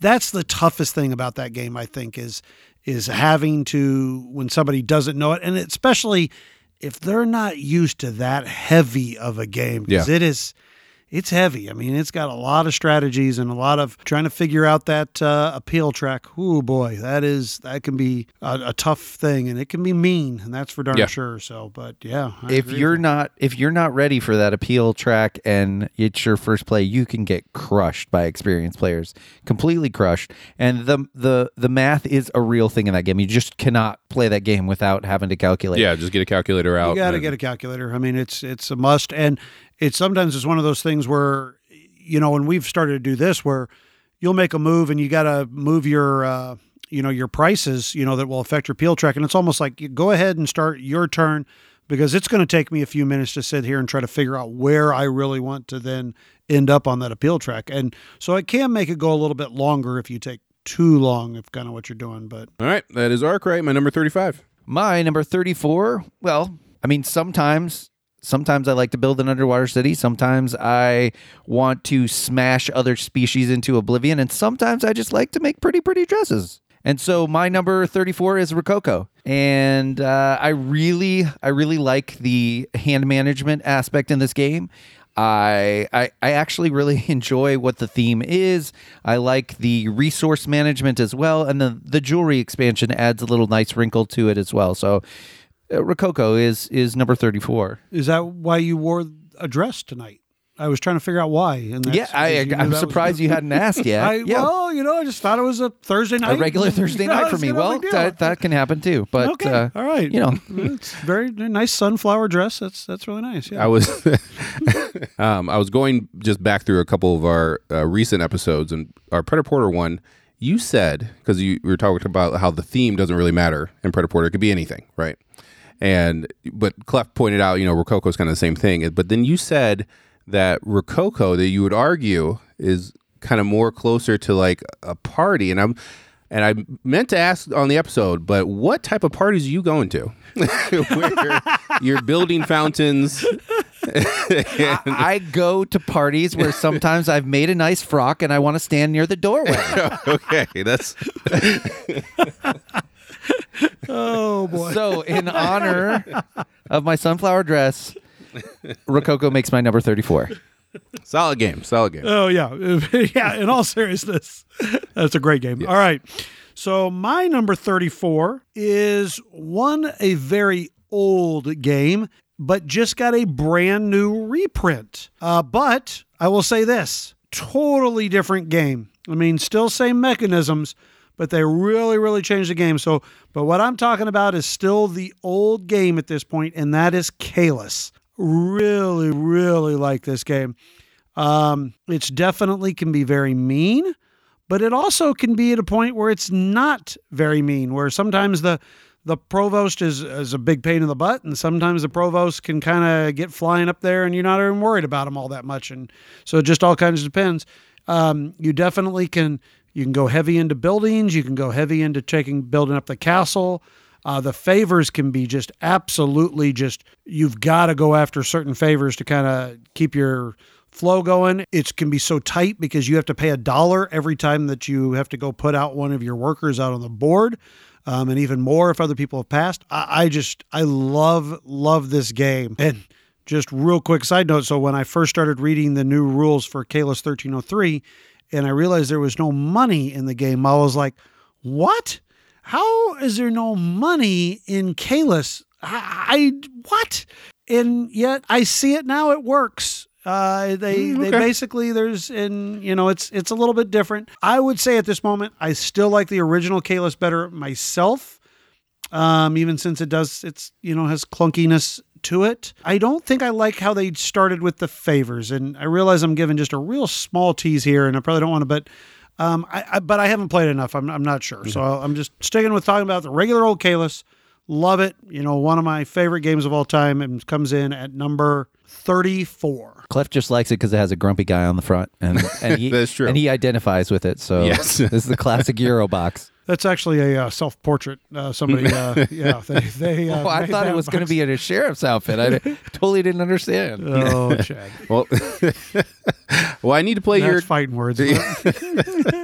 I need to play your uh, the new copy because I was this was going to be one of my ten purchases of the year, and I was going to buy it sight unseen. But I, uh, play it with me first. yeah, I'm gonna have to. Play it with me first. All right, my number thirty-four is Brussels 1893. It's a game that I tracked down a long time ago uh, because of Patrick on Blue Peg Pink Peg, and I think him, him and Rob is one of their favorite games. I I know I ordered my copy from Germany.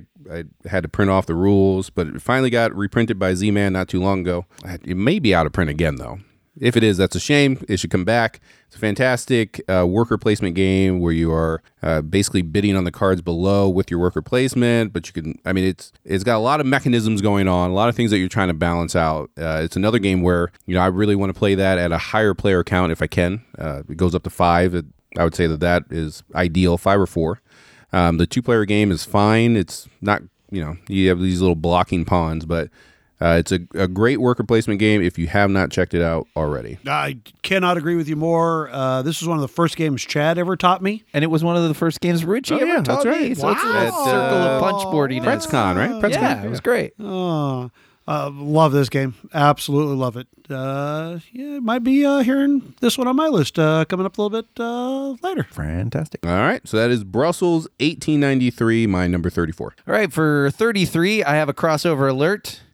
And here, I'm just going to say it, all right? I'm gonna, I'm going to come out and say it. I think this got a 4 for me. I maybe uh it's still a 4, but it's like a high 4 now. I was wrong. I'm going to say think, I'm wrong. think he's trying to change his tune a little bit here because I know what game he's about to say. Yeah. now. Do you? Oh, I know exactly what game. You're Okay. to say. Okay, tell me. Wait, are you? But you're still saying just a high four. Yeah, you're it's still not You're not going to cross over to the I, five. I, well, based on what a 5 is supposed to be. Yeah, maybe, maybe. I mean, yeah, it's in your top thirty of Okay. all time. Okay, I okay. mean, yeah, probably. Then probably yeah. Uh yeah, I I could give it a 5. Sorry, Raymond. He's the one who still just does not quite get it. But, Okay. uh, anyway, he's, getting it's- closer. It It's Arkwright. So oh, oh, you tricked me. I didn't trick you. You just guessed Oh, wrong. I did guess wrong. It's Ah. Arkwright. I can oh. pretend like I guessed right because I did not Oh, see, I go totally as far guessed wrong. as I, No, I was I- thinking the same oh, thing. Because he was yeah. I I dinged it because it, it our our plays took a long time and it was very calculator driven. I, I forgot that you gave Arkwright a four. What- Yeah, and I know. Forum got a five. What? I know, I You know know. what? Well, Your we sister- just said I I will admit that I was wrong. smarter and smarter. I will admit that I was wrong. This is a that's one of the few times I've changed my review, let's say. So anyway, we haven't even done Punchboard previous plays on that. But I will say Arkwright is a great game. It's not an all the time game, but when you get it to the table, it's it really is a great game. There's a time and a place for it, but man, it's it's so good. It is really back and forth and nobody does that appeals track really like Arkwright does, and it just makes the game. It just is what the game is. You can add in the special powers, and that's little icing on the cake, but that is that is the game right there. That appeals track and up and down there, and it's just it's uh, Stefan Risthaus's best best mechanism right there. So that's Arkwright, my number thirty three. Perfect. My number 33 is another What's Your Game game. I'd say that a lot during this list. And this is the good old multi use cards, uh, Zhanguo. Um, very enjoyable game where you're doing different actions, but when you play, you can either take a, play your card into your tableau that will then give you different abilities there, or you can put it up to do different actions, but the number that you put up there will matter depending on if it's higher or lower than the number that was already there for you to be able to kind of then trigger all the cards in your tableau. So just an amazing tableau builder. I just one that I always enjoy playing. I think it's about to get a reprint. Yeah, that should be the next deluxe version. The next deluxe version. and then they hinted that Nippon would be the next deluxe after that. Okay, yeah. So um, I wish they would just uh, also figure out how to get uh, certain new Not games out.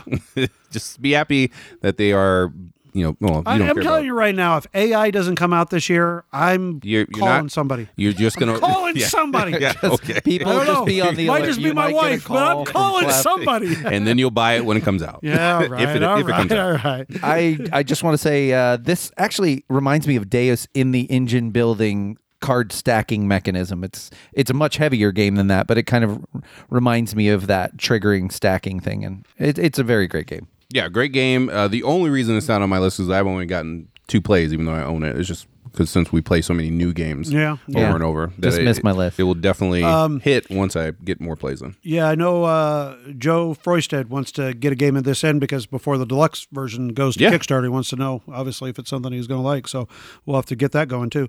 So what do we got about? Oh, I don't know, sixty hours of games that we all need to play. That's throughout right, This? that's right. oh boy, I can't wait to retire and live in an old folks' home and just play board games all day long. Maybe got to get it done at PPCon.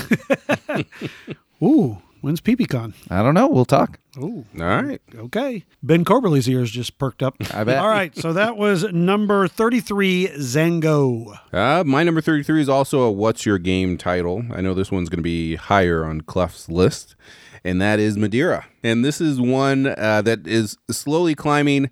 It took a while just to get my head around, uh, you know, just how everything works on the game. I love the, you know, you're taking the main action, but you also need a plan to, if you want to take that second action uh, when you're going through the uh, resolution of all the uh, different spots. Uh, great game. It's one that I'm glad they have an online version because that is the only reason that I've gotten into the game as much as I've as I have because I've been able to get on there, just pull levers and learn the game. Whereas you know I've only played it in real life like five six times. I agree completely with what you're what you're saying. This game, uh, even as a Lacerda fan, this game was really intimidating to me at first. My first play, I was like, "Oh my gosh!" Melted my brain probably more than most of the games I've ever played. But I I came back to it, and it's been very rewarding since. It is definitely a brain burner, and it is an interesting game where sometimes the main action is not always the end result of what you're looking to do because you might need that secondary and trying to keep your pirates up uh, or, or down, I should say. It's it's it's a game that definitely takes some brain power. I am going to make a prediction though. This is my prediction. I predict that this time next year, assuming that we do our top 50s again and the same time, my prediction is is after the expansion and the new deluxe version comes out, this will rise significantly on your list, Richie. That is Yes. my prediction. And I can see that. Just and we have we've played with a small part, just the setup part of the expansion, and that was fantastic. Yeah, just look it on Yeah. Paul Grogan's YouTube. Yeah, just pause his like, video oh, and using There it. we paused it and just used the thing. yeah, that that alone has uh, risen the game. So Yeah, absolutely. yeah, number thirty three, Madeira. My number 32 is something that I'm always lately trying to get to the table and get played because I am really enjoying it. We'll see here if Clef finally acquiesces, but that is my second Knizia, Stephenson's Rocket. I really, really like this game. I like the route building in this game, but more than anything, with a route building game or some of these train games, there usually is kind of an opening. But the really intimidating thing about a game that's as rules light as this is, is that there's not. You could do anything, and then the other people around the board have to pay attention to that and use their strategies accordingly. So the first couple plays of this game are going to be like, I-, I have no idea what I should do. I have no idea what to focus on, where to start. It's basically you are getting getting uh, stock in industries. You are trying to build your routes to towns. You are trying to build little stops stations basically to get points from passengers. You can do all those things. But once the game starts to build, you can see strategies where you can get more points or cut people off from points. And the more you play it, the more you see it. But it it is really a great game, but it takes some plays to see that. This is a game I want to dive into more. So you should be happy with that. I mean, I want to try it again. Uh, the last game we played, I I really got you know, words I shouldn't use right now. Uh, but I, I definitely want to give it another shot. It's it's different, um, especially you know compared to like say Age of Steam or Railways and Upon. Definitely has a different route building feel to it. The language is almost different like how you know it's not like drop this cube off here that sort of thing it's a different kind of because Knizia doesn't play other people's games so he's like i'm going to make a railway game and here's how i'm going to do it Right, right. But yeah, uh, i- i- you can see the solidness in the game. I I just I need some more time to wrap my head around it to kind of understand it. Haven't played it, but I'm I'm definitely willing to try it. that is my number 32 stephenson's rocket Uh, my number 32 is mentioned by Richie earlier, and that is ground floor. Uh, mine is, I'm just going to straight up just say regular ground floor because that's the one I have played the most. Um, we talked a lot about it, but, you know, just to echo, I think one of my really favorite parts about it is the you get these different floors as the game goes on and they're each individual different powers that you will basically only have. There's i guess there's two floors of each type but for the most part and just makes for a unique game and it plays a lot of players you know five or six really well. I've always really enjoyed this one and like i said i think we've talked plenty about it. So that's my number 32 ground floor. All right, so my number 32. I actually hated this game the first time I played it because I played it at four uh, with three other people who were ex- extremely AP. And uh, that is Five Tribes. And I actually came to love it just playing it two player. I think that's my preferred player count. I don't necessarily need to play it at any higher player count unless everyone is just going, not sitting there staring at the board trying to find the absolute best move. Well, I will say I, I totally agree with you, but only as long as it's with that Whims of the Sultan expansion. The reason being is because then it makes that bidding for turn order much more interesting at two player where it no, wouldn't normally be because turn order you're bidding points. Those coins are points. So Yeah, definitely. And, and w- when we play, we play with everything except for the thieves little mini promo mm-hmm. expansion that came Yep. out. I just because I mean, even at two, that it just doesn't make any sense to play that one. No, I, I love this game, and I, I want to play this the two player the thing that makes a little bit. But that's one expansion I haven't played. I've played with pretty much all the rest of them, and because I think the one thing that I've not liked about this game, like you just said, is the the bidding for turn order. Sometimes I just feel like is kind of arbitrary, especially like at two players. So I, I'm interested in trying that out. Throw it on the list for uh, PPCon. All right, so that is five tribes by number thirty-two. I hope PPCon is like three weeks long.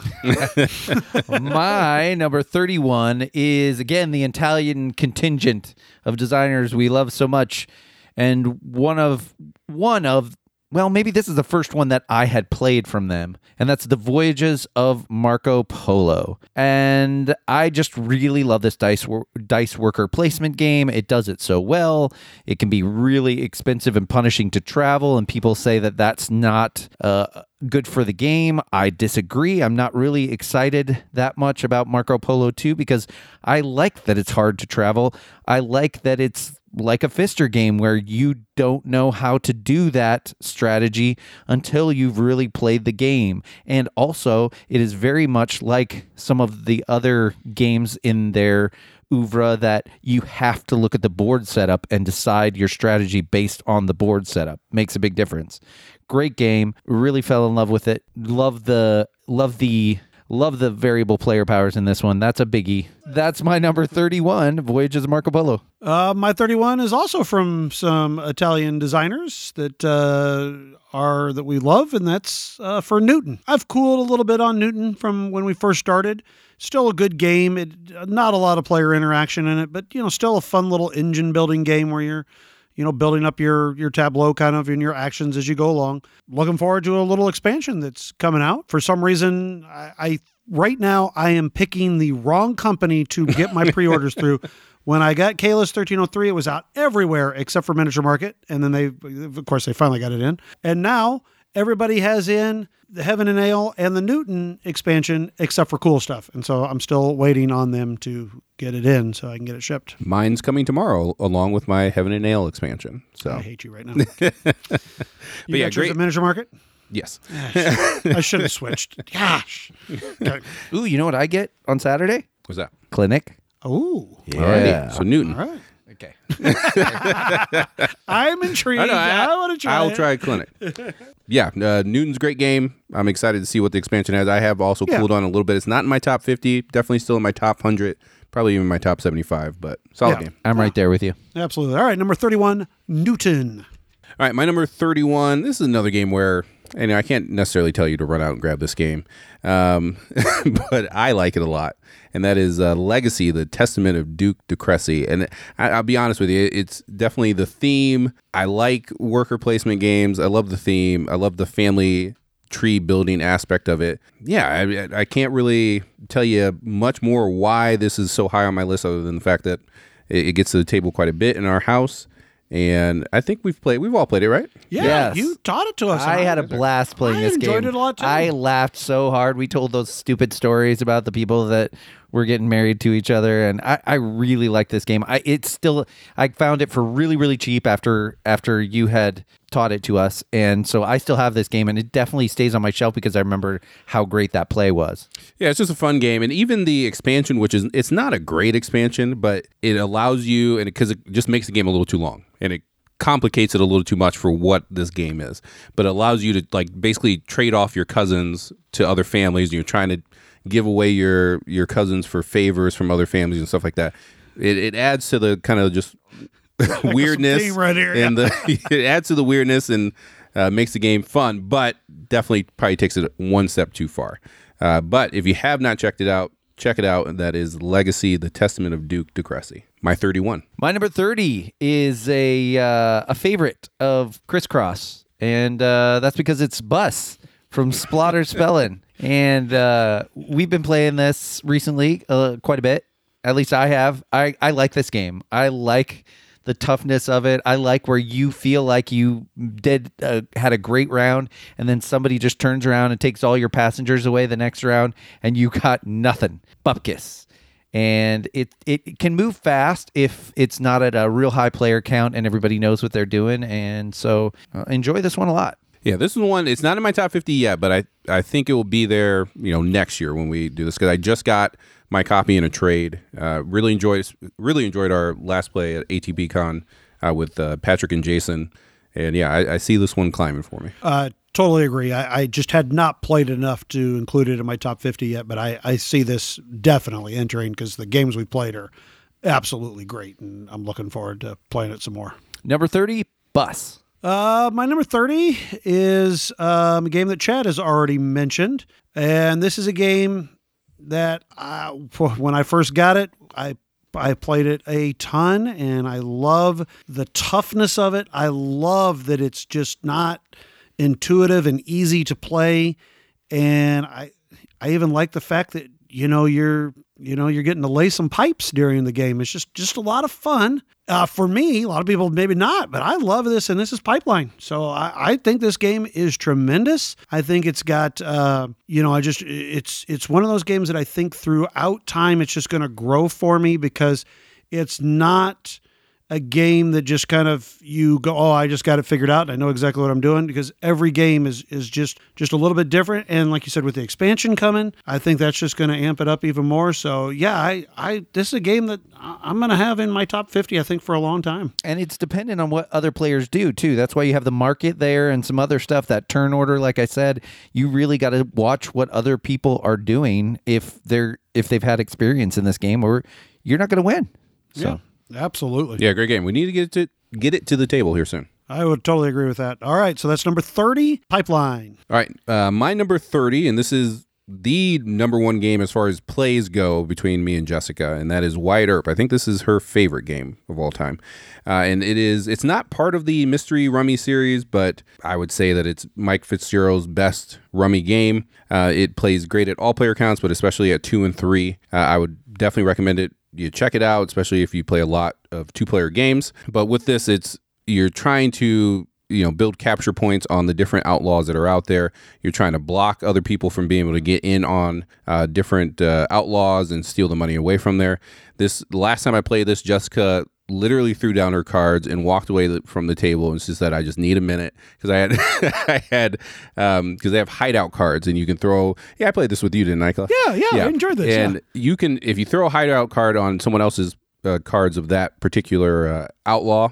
you're they they can't score them, but you could just with one card. So it, it can it can cause a little tension in the in the Turner household. uh, but it's a, a great game if you're looking for just a kind of pure card game. I want to try this one.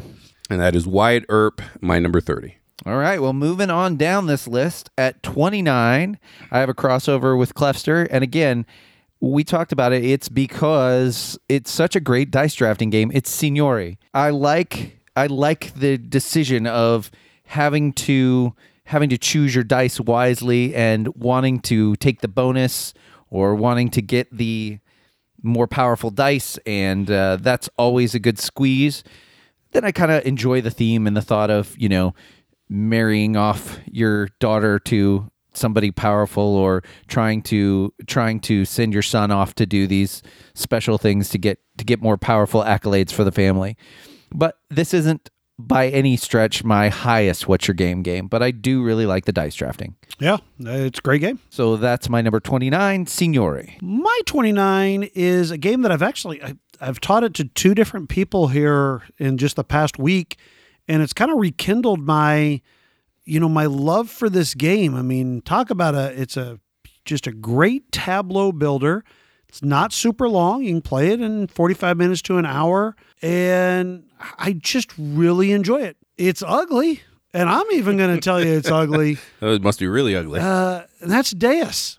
yeah, it is ugly. Yeah, it's ugly, but I enjoy this game. I enjoy it a lot. I really like the you know, you you put down a card and you put out a building and you'll do one thing, but then you come back, you play another card in that same row, and then you trigger that new card, and then you get to trigger that other card, and then you go back and you do it again, and you get to trigger that new one and the other one and the other one, and you just start to can get some really cool, powerful actions in the game. You really. Uh, you don't know who's winning because it's really kind of uh, you know hidden victory points. So there's no like oh, I'm just getting beat really bad or anything. You just you don't know until the end until you add everything up. Um, yeah, I just I've I've just really really enjoy this game, and now this is one of those things that I sit there and I think to myself, you know, I do I enjoy this game more than Zhanguo, which is you know kind of the same similar type of game.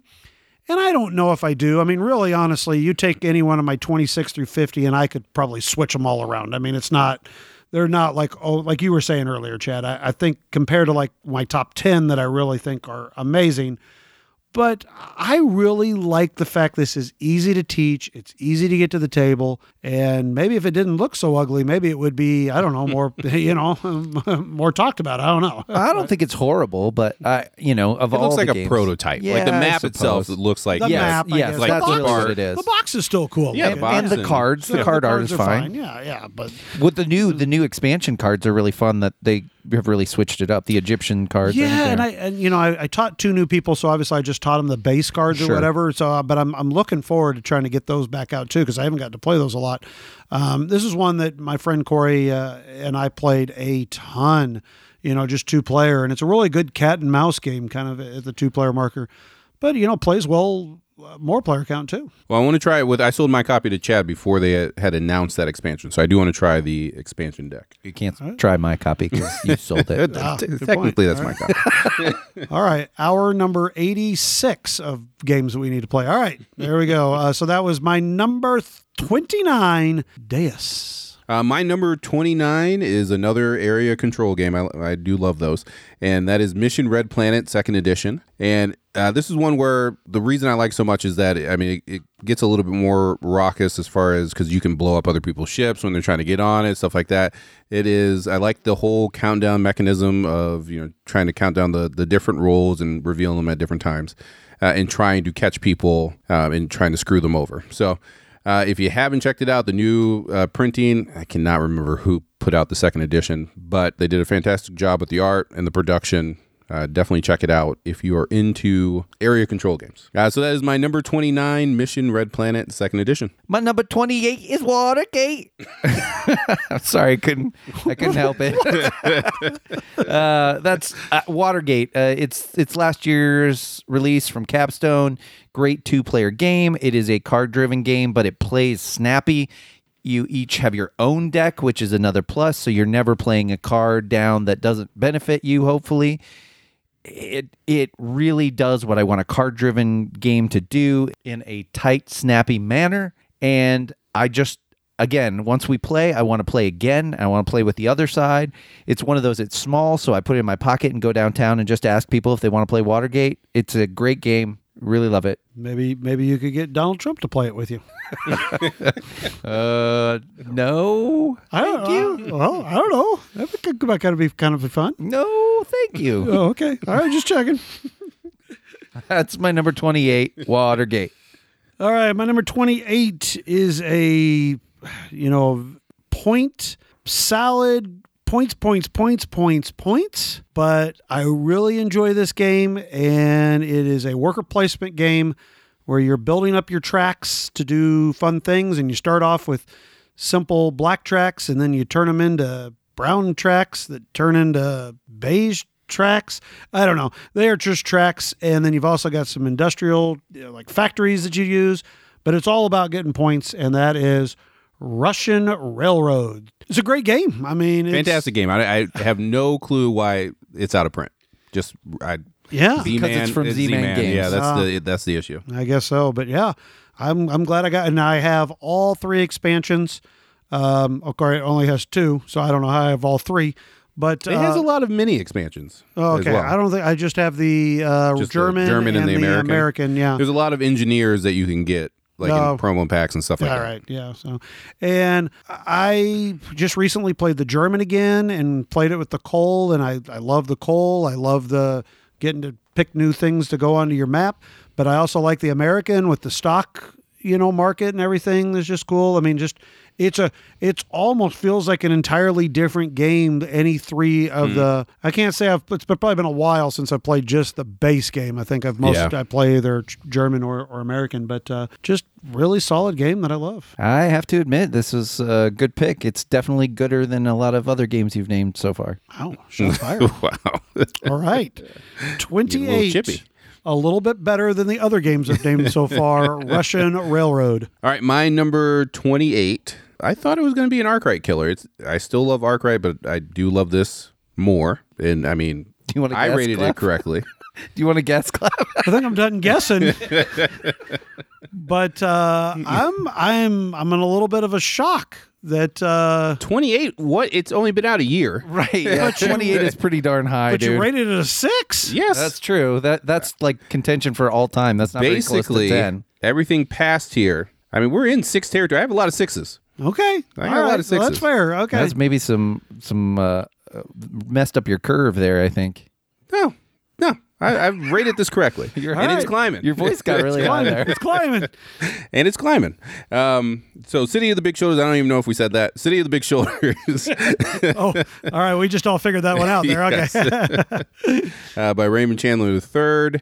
Uh, fantastic game. We reviewed it. Go check out the review. All I want is just more and more companies. Just keep those companies coming. That's what I want. I just want to see more. And I don't even care. So, like the expansion ones, I know we have a problem with you being able to start with an expansion one. yeah. just because they can be a little strong. Just break all of them. Just break all the powers and make them all strong. I'd be excited about that. Maybe I mean you you could probably have more expansions of that. I mean like you know ci- like city of the smaller shoulders or or township of the tiny hands or something like that. You could you could do that. Well, his sister is sounding more and more smart every moment. Uh, so I know we're, we're going to talk about it uh, more with Clef by his reaction. So we'll, we'll move on. And uh, that is City of the Big Shoulders, my number 28 game of all time. I think that's a, a very fair ranking as well. So All right. Well, my Sure. number 27 is multi use cards. And I love multi use cards. So, one of my favorite engine building games with multi use cards is Imperial Settlers, Empire of the Empires of the North, sort of. I mean, it really is like the same game in a lot of ways. I really enjoy the system. It's it's very fun to play with a new deck and sort of figure out how to make the cards you get work and plan how to set up your engine and run it and run it until you have enough points to win. And so that is really the hook for me. I can play this several times because I can try to uh, figure out how to play with all the different races and expansions that there are out there for the two the two games. Imperial Settlers really does it for me. Yeah, I mean, never was my cup of tea, but I mean, I know you guys both love it, and Uh, it's a great game. The, the Imperial Settlers is my preferred version. I I think Empires might hit the sell shelf uh, just because it's still new. I can probably get a good flip on it because I just don't know if I need all three. But I can't disagree with you that they're they're both good games. That's number 27, Imperial Settlers. All right. So my number 27 is my first Vital Lacerda game, and that is the little grape game called Vinhos. It is a good game. And when I say Vinhos, I'm talking specifically for me, the 2010 original game with the bank. You don't have very many actions in this game. And so every action you do needs to count and be very very important and you really got to get your those those barrels up to the uh, oh what are those people the uh, the experts or whatever that they're called you want to get those up there so you can start getting those extra actions uh, to to get things rolling but I- like it. I like. I really actually kind of like this one at the higher player count because you can't. You know, if you go to an area that somebody else is, you have to pay money to them, and so it makes it even tighter. Uh, it's it's one of those games when you when you first don't really know what's going on, it can be confusing. And Chad, if you remember the game that me and you played where we had played the new 2016 and we decided we were going to do the 2010, we're like, oh, we no problem. And boy, we screwed it up bad because we didn't know what was going on. yes. And then, of course, there was the infamous, you know, Chad, Chad Death Spiral, you know, uh, Vinhos game that we've played. So it can be tough. Well, like you said, the bank makes it that much tougher when you only have those few actions. So if you if you are playing the 2016 game, yeah, it can be tight with those few actions, but it's not as punishing monetarily. But with the bank, if you screw up and and don't plan very well around that, we call it a quadrille because it's like got the you know it's like a grid of spaces that you have to move next to, and so if you don't do that right, you're you're gonna be hosed quickly. Yeah, fantastic game. It's definitely my second favorite Lacerda. It came in at 66 when I did my rankings. But Gotcha. Great All game. right. Well, for me, that is number 27, Vinhos. All right, my number 27, uh, it had dropped quite a bit, but then the latest expansion has uh, pushed it back up, and it is my second uh, favorite Rosenberg game, and that is Caverna, the Cave Farmers. And you know what? I would even play it again at seven players. I'm, I'm going to throw that out there if anyone wants to try it. Are you serious? yes, especially with the new expansion where you have the uh, different player powers and the new tiles that are coming out there, which mix up the uh, what the starting display. Uh, great worker placement game. There's a lot going on. Uh, the setup is insane. You definitely need to insert for this game, uh, and you got a lot of wooden bits in that box. But like I said, uh, the new the latest expansion uh, fixes the problems that I had as far as the the, the statics setup for buildings out there. I want to play it again. I really enjoyed the play we had with that expansion. I, I'm looking forward to playing it again. I want to play it too, just not at seven. yeah, well, okay. Well, well, well three player it plays great. Uh, I would say I'll play three player. I'm not playing at seven. If there was seven, I'd be like, hey, let's play Watergate five times with so. That is the other two people. Uh, okay. Yeah. so that is Caverna, uh, the Cave Farmers. My number twenty-seven. All right, this is the last time around, fellas. My number 26.